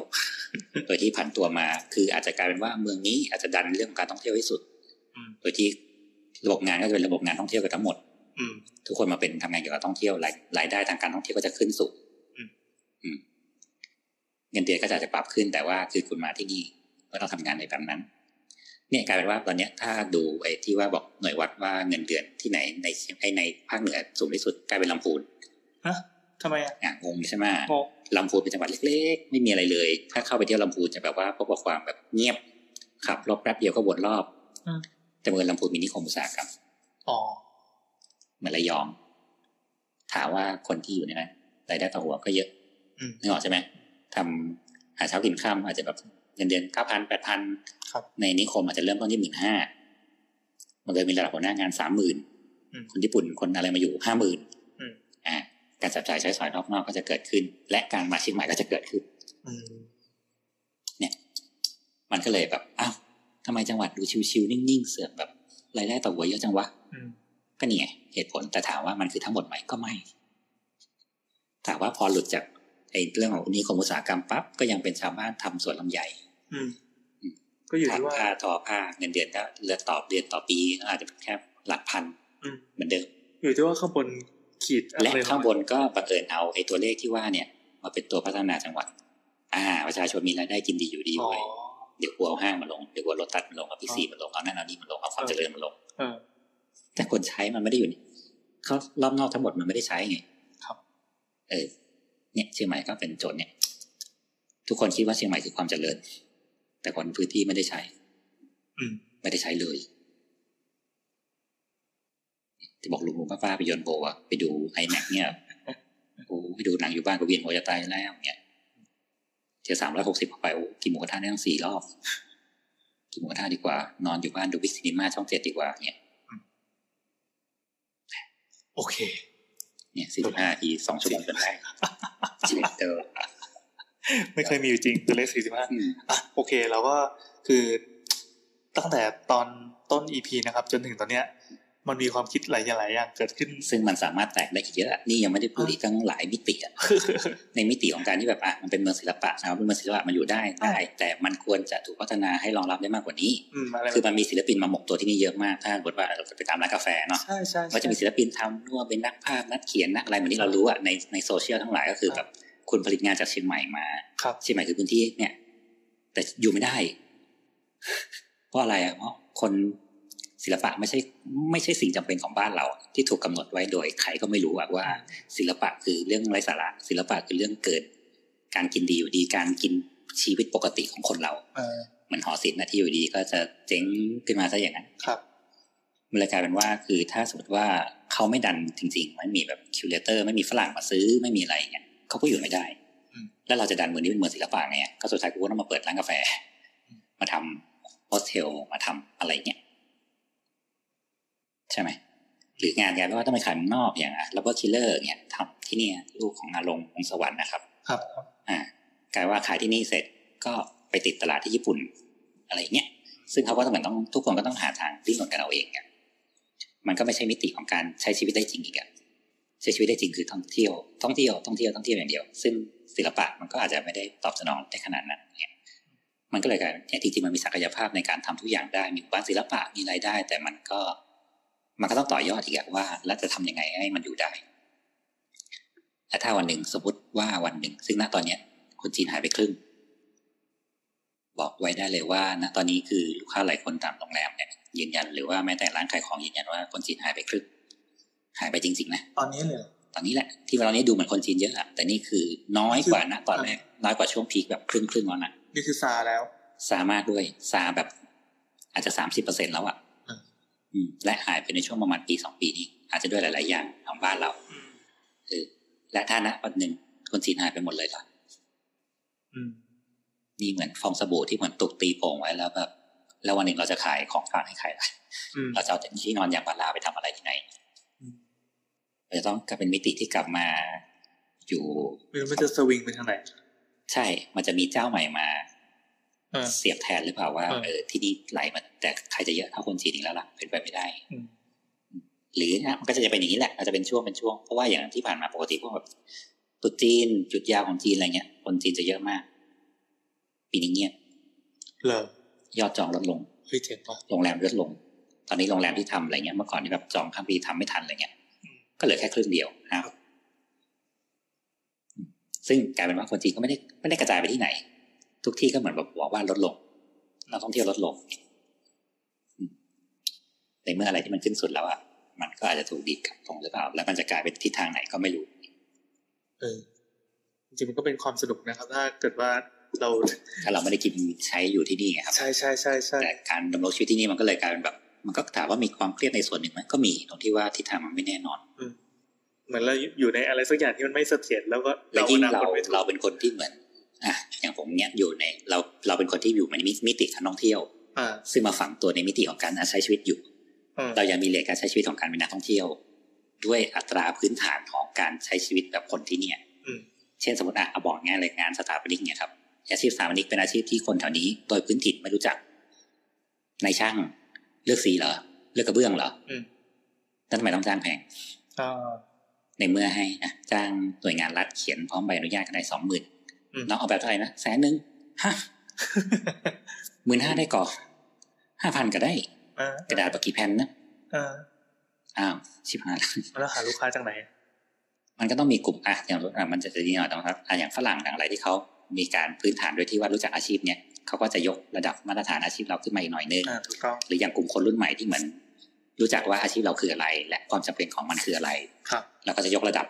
ได้อีกหน่อยหนึ่งแต่ถามว่าพวกเนี้ยก็ยังอยู่ในมิติของการท่องเที่ยว มิติที่ถูกเติมมาในเมืองที่เฉย คือเยอะไหมก็ไม่เยอะ ๆถามว่าเยอะไหมก็ไม่เยอะใช่ เออ โดยที่พื้นมิติพื้นฐานก็ยังแบบสองพันได้ก่ออู้กระดาษสองแผ่นเดี๋ยวเปรี้ยวกระดาษมา หึ่งก็ได้ อ่า เขียนมือก็ได้อย่า งเงี้ยเออเดี๋ยวสลาทำได้อย่างเงี้ย อ่า เออจ้างแถวบ้านนะกอกอเอาเดี๋ยวก็เซ็ตน้องมาเลือกสีเอาอย่างเดียวพอเลือกกระเบื้องอย่างเดียวพอพี่ให้อีกห้าพันอ่ะหมื่นหนึ่งสุดขาดตัว กูจะอยู่ยังไงล่ะ อืม หมื่นหนึ่งหารด้วยหกเดือน เดือนละพันห้ากูไปก่อกระเบื้องให้ไหมยังได้เงินเยอะ กว่าอีก เนี่ยมันก็เลยกลายเป็นแบบว่าอะไรที่ไม่อยู่ในพื้นฐานของการใช้ชีวิตอะมันก็จะยากยกเว้นว่าอ่ะสมมติทำออนไลน์ ซึ่งออนไลน์คนจ่ายเงินก็ไม่ใช่อยู่เชียงใหม่ อืม มันเป็นเบสของที่ไหนก็ได้ อเมริกาของกรุงเทพก็ได้ของที่ไหนก็ได้ เขาอยู่ได้ อืม เพราะฉะนั้นถามว่าในเรื่องของการเป็นดิจิ t a ลมาร์เก็ตติ้งหรือว่าการทำอะไรเกี่ยวกับออนไลน์มันอยู่ได้ มันใช้ชีวิตชิวๆได้ หรือการใช้ชีวิตที่ไม่ใช่แบบอย่างเงี้ย อยู่ได้ รับงานแปลเขียนหนังสือ นานๆเข้าเมืองไปทำนั่นทำนี่ทีลงเทพทีเนี่ยได้เหมาะการมาอยู่ชิวๆก็ได้ทำงานท่องเที่ยวได้ อืม แต่การใช้ชีวิตแบบอื่นไม่ควรอันตราย ครับ อย่างยิ่งยกเว้นว่ามีเบสอยู่ที่นี่ที่ไม่ต้องเสียค่าใช้จ่ายในการดำรงชีวิตอยู่เยอะทำค่าครองชีพที่นี่คือ ถ้าคุณจะใช้ของค่าครองชีพต่ำคุณต้องใช้ชีวิตแบบคนที่นี่ เช้าเข้ากาดจ่ายกับข้าว กลับมาทำกินเองอะไรอย่างนั้นอาจจะถูกลงเพราะถามคุณไปซื้อข้าวก็สามสิบห้าสี่สิบสี่สิบห้าเหมือนกัน อืม เหมือนกรุงเทพเลยไม่ต่าง อืมอืม ปริมาณเท่ากันกินวันหนึ่งกว่าจะอิ่มหนึ่งมื้อหนึ่งร้อยอย่างเงี้ยแต่ถ้าใช้มิติเรากินกาแฟอีก อ่าต่อมีค่าเน็ตอีกค่าบันเทิงชีวิตอีกก็ไม่ต่างกับการอยู่กรุงเทพด้วยเหลือเงินครึ่งเดียวนี่คือความยากอ่ะด้วยแรกด้วยกันที่ว่าคุณจะไปเที่ยวแม่กำปองเมื่อไหร่ก็ได้ อ่า คุณจะขึ้นดอยสุเทพเมื่อไหร่ก็ได้ ซึ่งมันก็ไม่ใช่เบสออนความเป็นจริงแล้วอะพอเรามาอยู่เราก็จะแบบความดรามาติกมันก็จะลดลงอะ อืมก็จะ ก็จะอยู่กับความเป็นจริงมากขึ้น มัน ว่า จะไม่ได้สวย แล้วเย็นนี้กูจะแดกอะไรวะในเมื่อเงิน ครั มี บ แค่นี้ ครับ กูจะไปนั่งชิวๆกระดิกตีนกินกาแฟก็ไม่ใช่ละก็ต้องไปเข้ากาดกินโอเลี้ยงแทนลากเนี่ยเนี่ยนี่คือมิติซ้อนทับที่คนมักจะมองข้ามกัน ความสวยหรูของเชียงใหม่มันอยู่ที่มิติของการท่องเที่ยว อืม เออ แต่การดำรงอยู่อะมันอยู่มิติของการอยู่จริงไงคนที่มาอยู่ที่นี่หลายคนก็เลยต้องแบบอยู่ไม่ได้ มันไม่ใช่ที่ที่อยู่ได้เพราะคุณไม่ได้เสิร์ฟกับการอยู่จริง ถืออ่ะโอเคก็รบกวนเวลามาเยอะพอแล้วนะโอ้ตีหนึ่งยี่จะตีสอง เยี่ยมไปเลย อ่ะยังไงดีครับ ก็ งั้นก็วันนี้ก็เท่านี้ก่อนละกัน อืม เชื่อว่าผู้ฟังที่ฟังมาจนถึงตอนเนี้ยตั้งแต่ตอนแรกอะภาพลักษณ์ของของเชียงใหม่ที่ได้ปูไว้ตั้งแต่แรกนะครับ เราอาจจะได้เห็นความลึกของมัน มีทั้งแบบทั้งด้านด้านดาร์กด้านที่ซับซ้อนด้านปัญหาอะไรมากมายซึ่งจริงๆมันก็เป็นเรื่องธรรมดาแหละไม่ว่าจะเป็นที่ไหนก็ตามไม่จำเป็นต้องเป็นเชียงใหม่หรอกกับทุกเรื่องกับทุกสิ่งรอบตัวเรามันก็เป็นอย่างนี้แหละ แค่ว่าเอ่อถ้าถ้าแบบเราลองฟังดู ลองฟังดูแล้วก็ลองลองใส่ใจลองพิจารณา และสำหรับวันนี้ก็สาวๆนะโคตรอิ่มเลย อืมแต่ว่าพูดเล่นๆครับ ยาวจนได้ อ่านั่นแหละเราก็กลับไปสู่คำถามแรกอีกครั้ง ก็คือเมื่อพูดถึงเชียงใหม่เนี่ยคุณนึกถึงอะไรอ่าวัน ความ นี้ ฮิปไง ความฮิป โอเคนะครับ ขอให้มีความสุขกับความฮิปสำหรับวันนี้ ครับผม สาวสาวๆ EP ที่ 77 เชียงใหม่ล่าสุด ครับ ก็ขอจบเพียงเท่านี้ขอบคุณพี่โอนะครับ แล้วไปเจอกันใน YouTube ครับ สวัสดีครับ สวัสดีครับ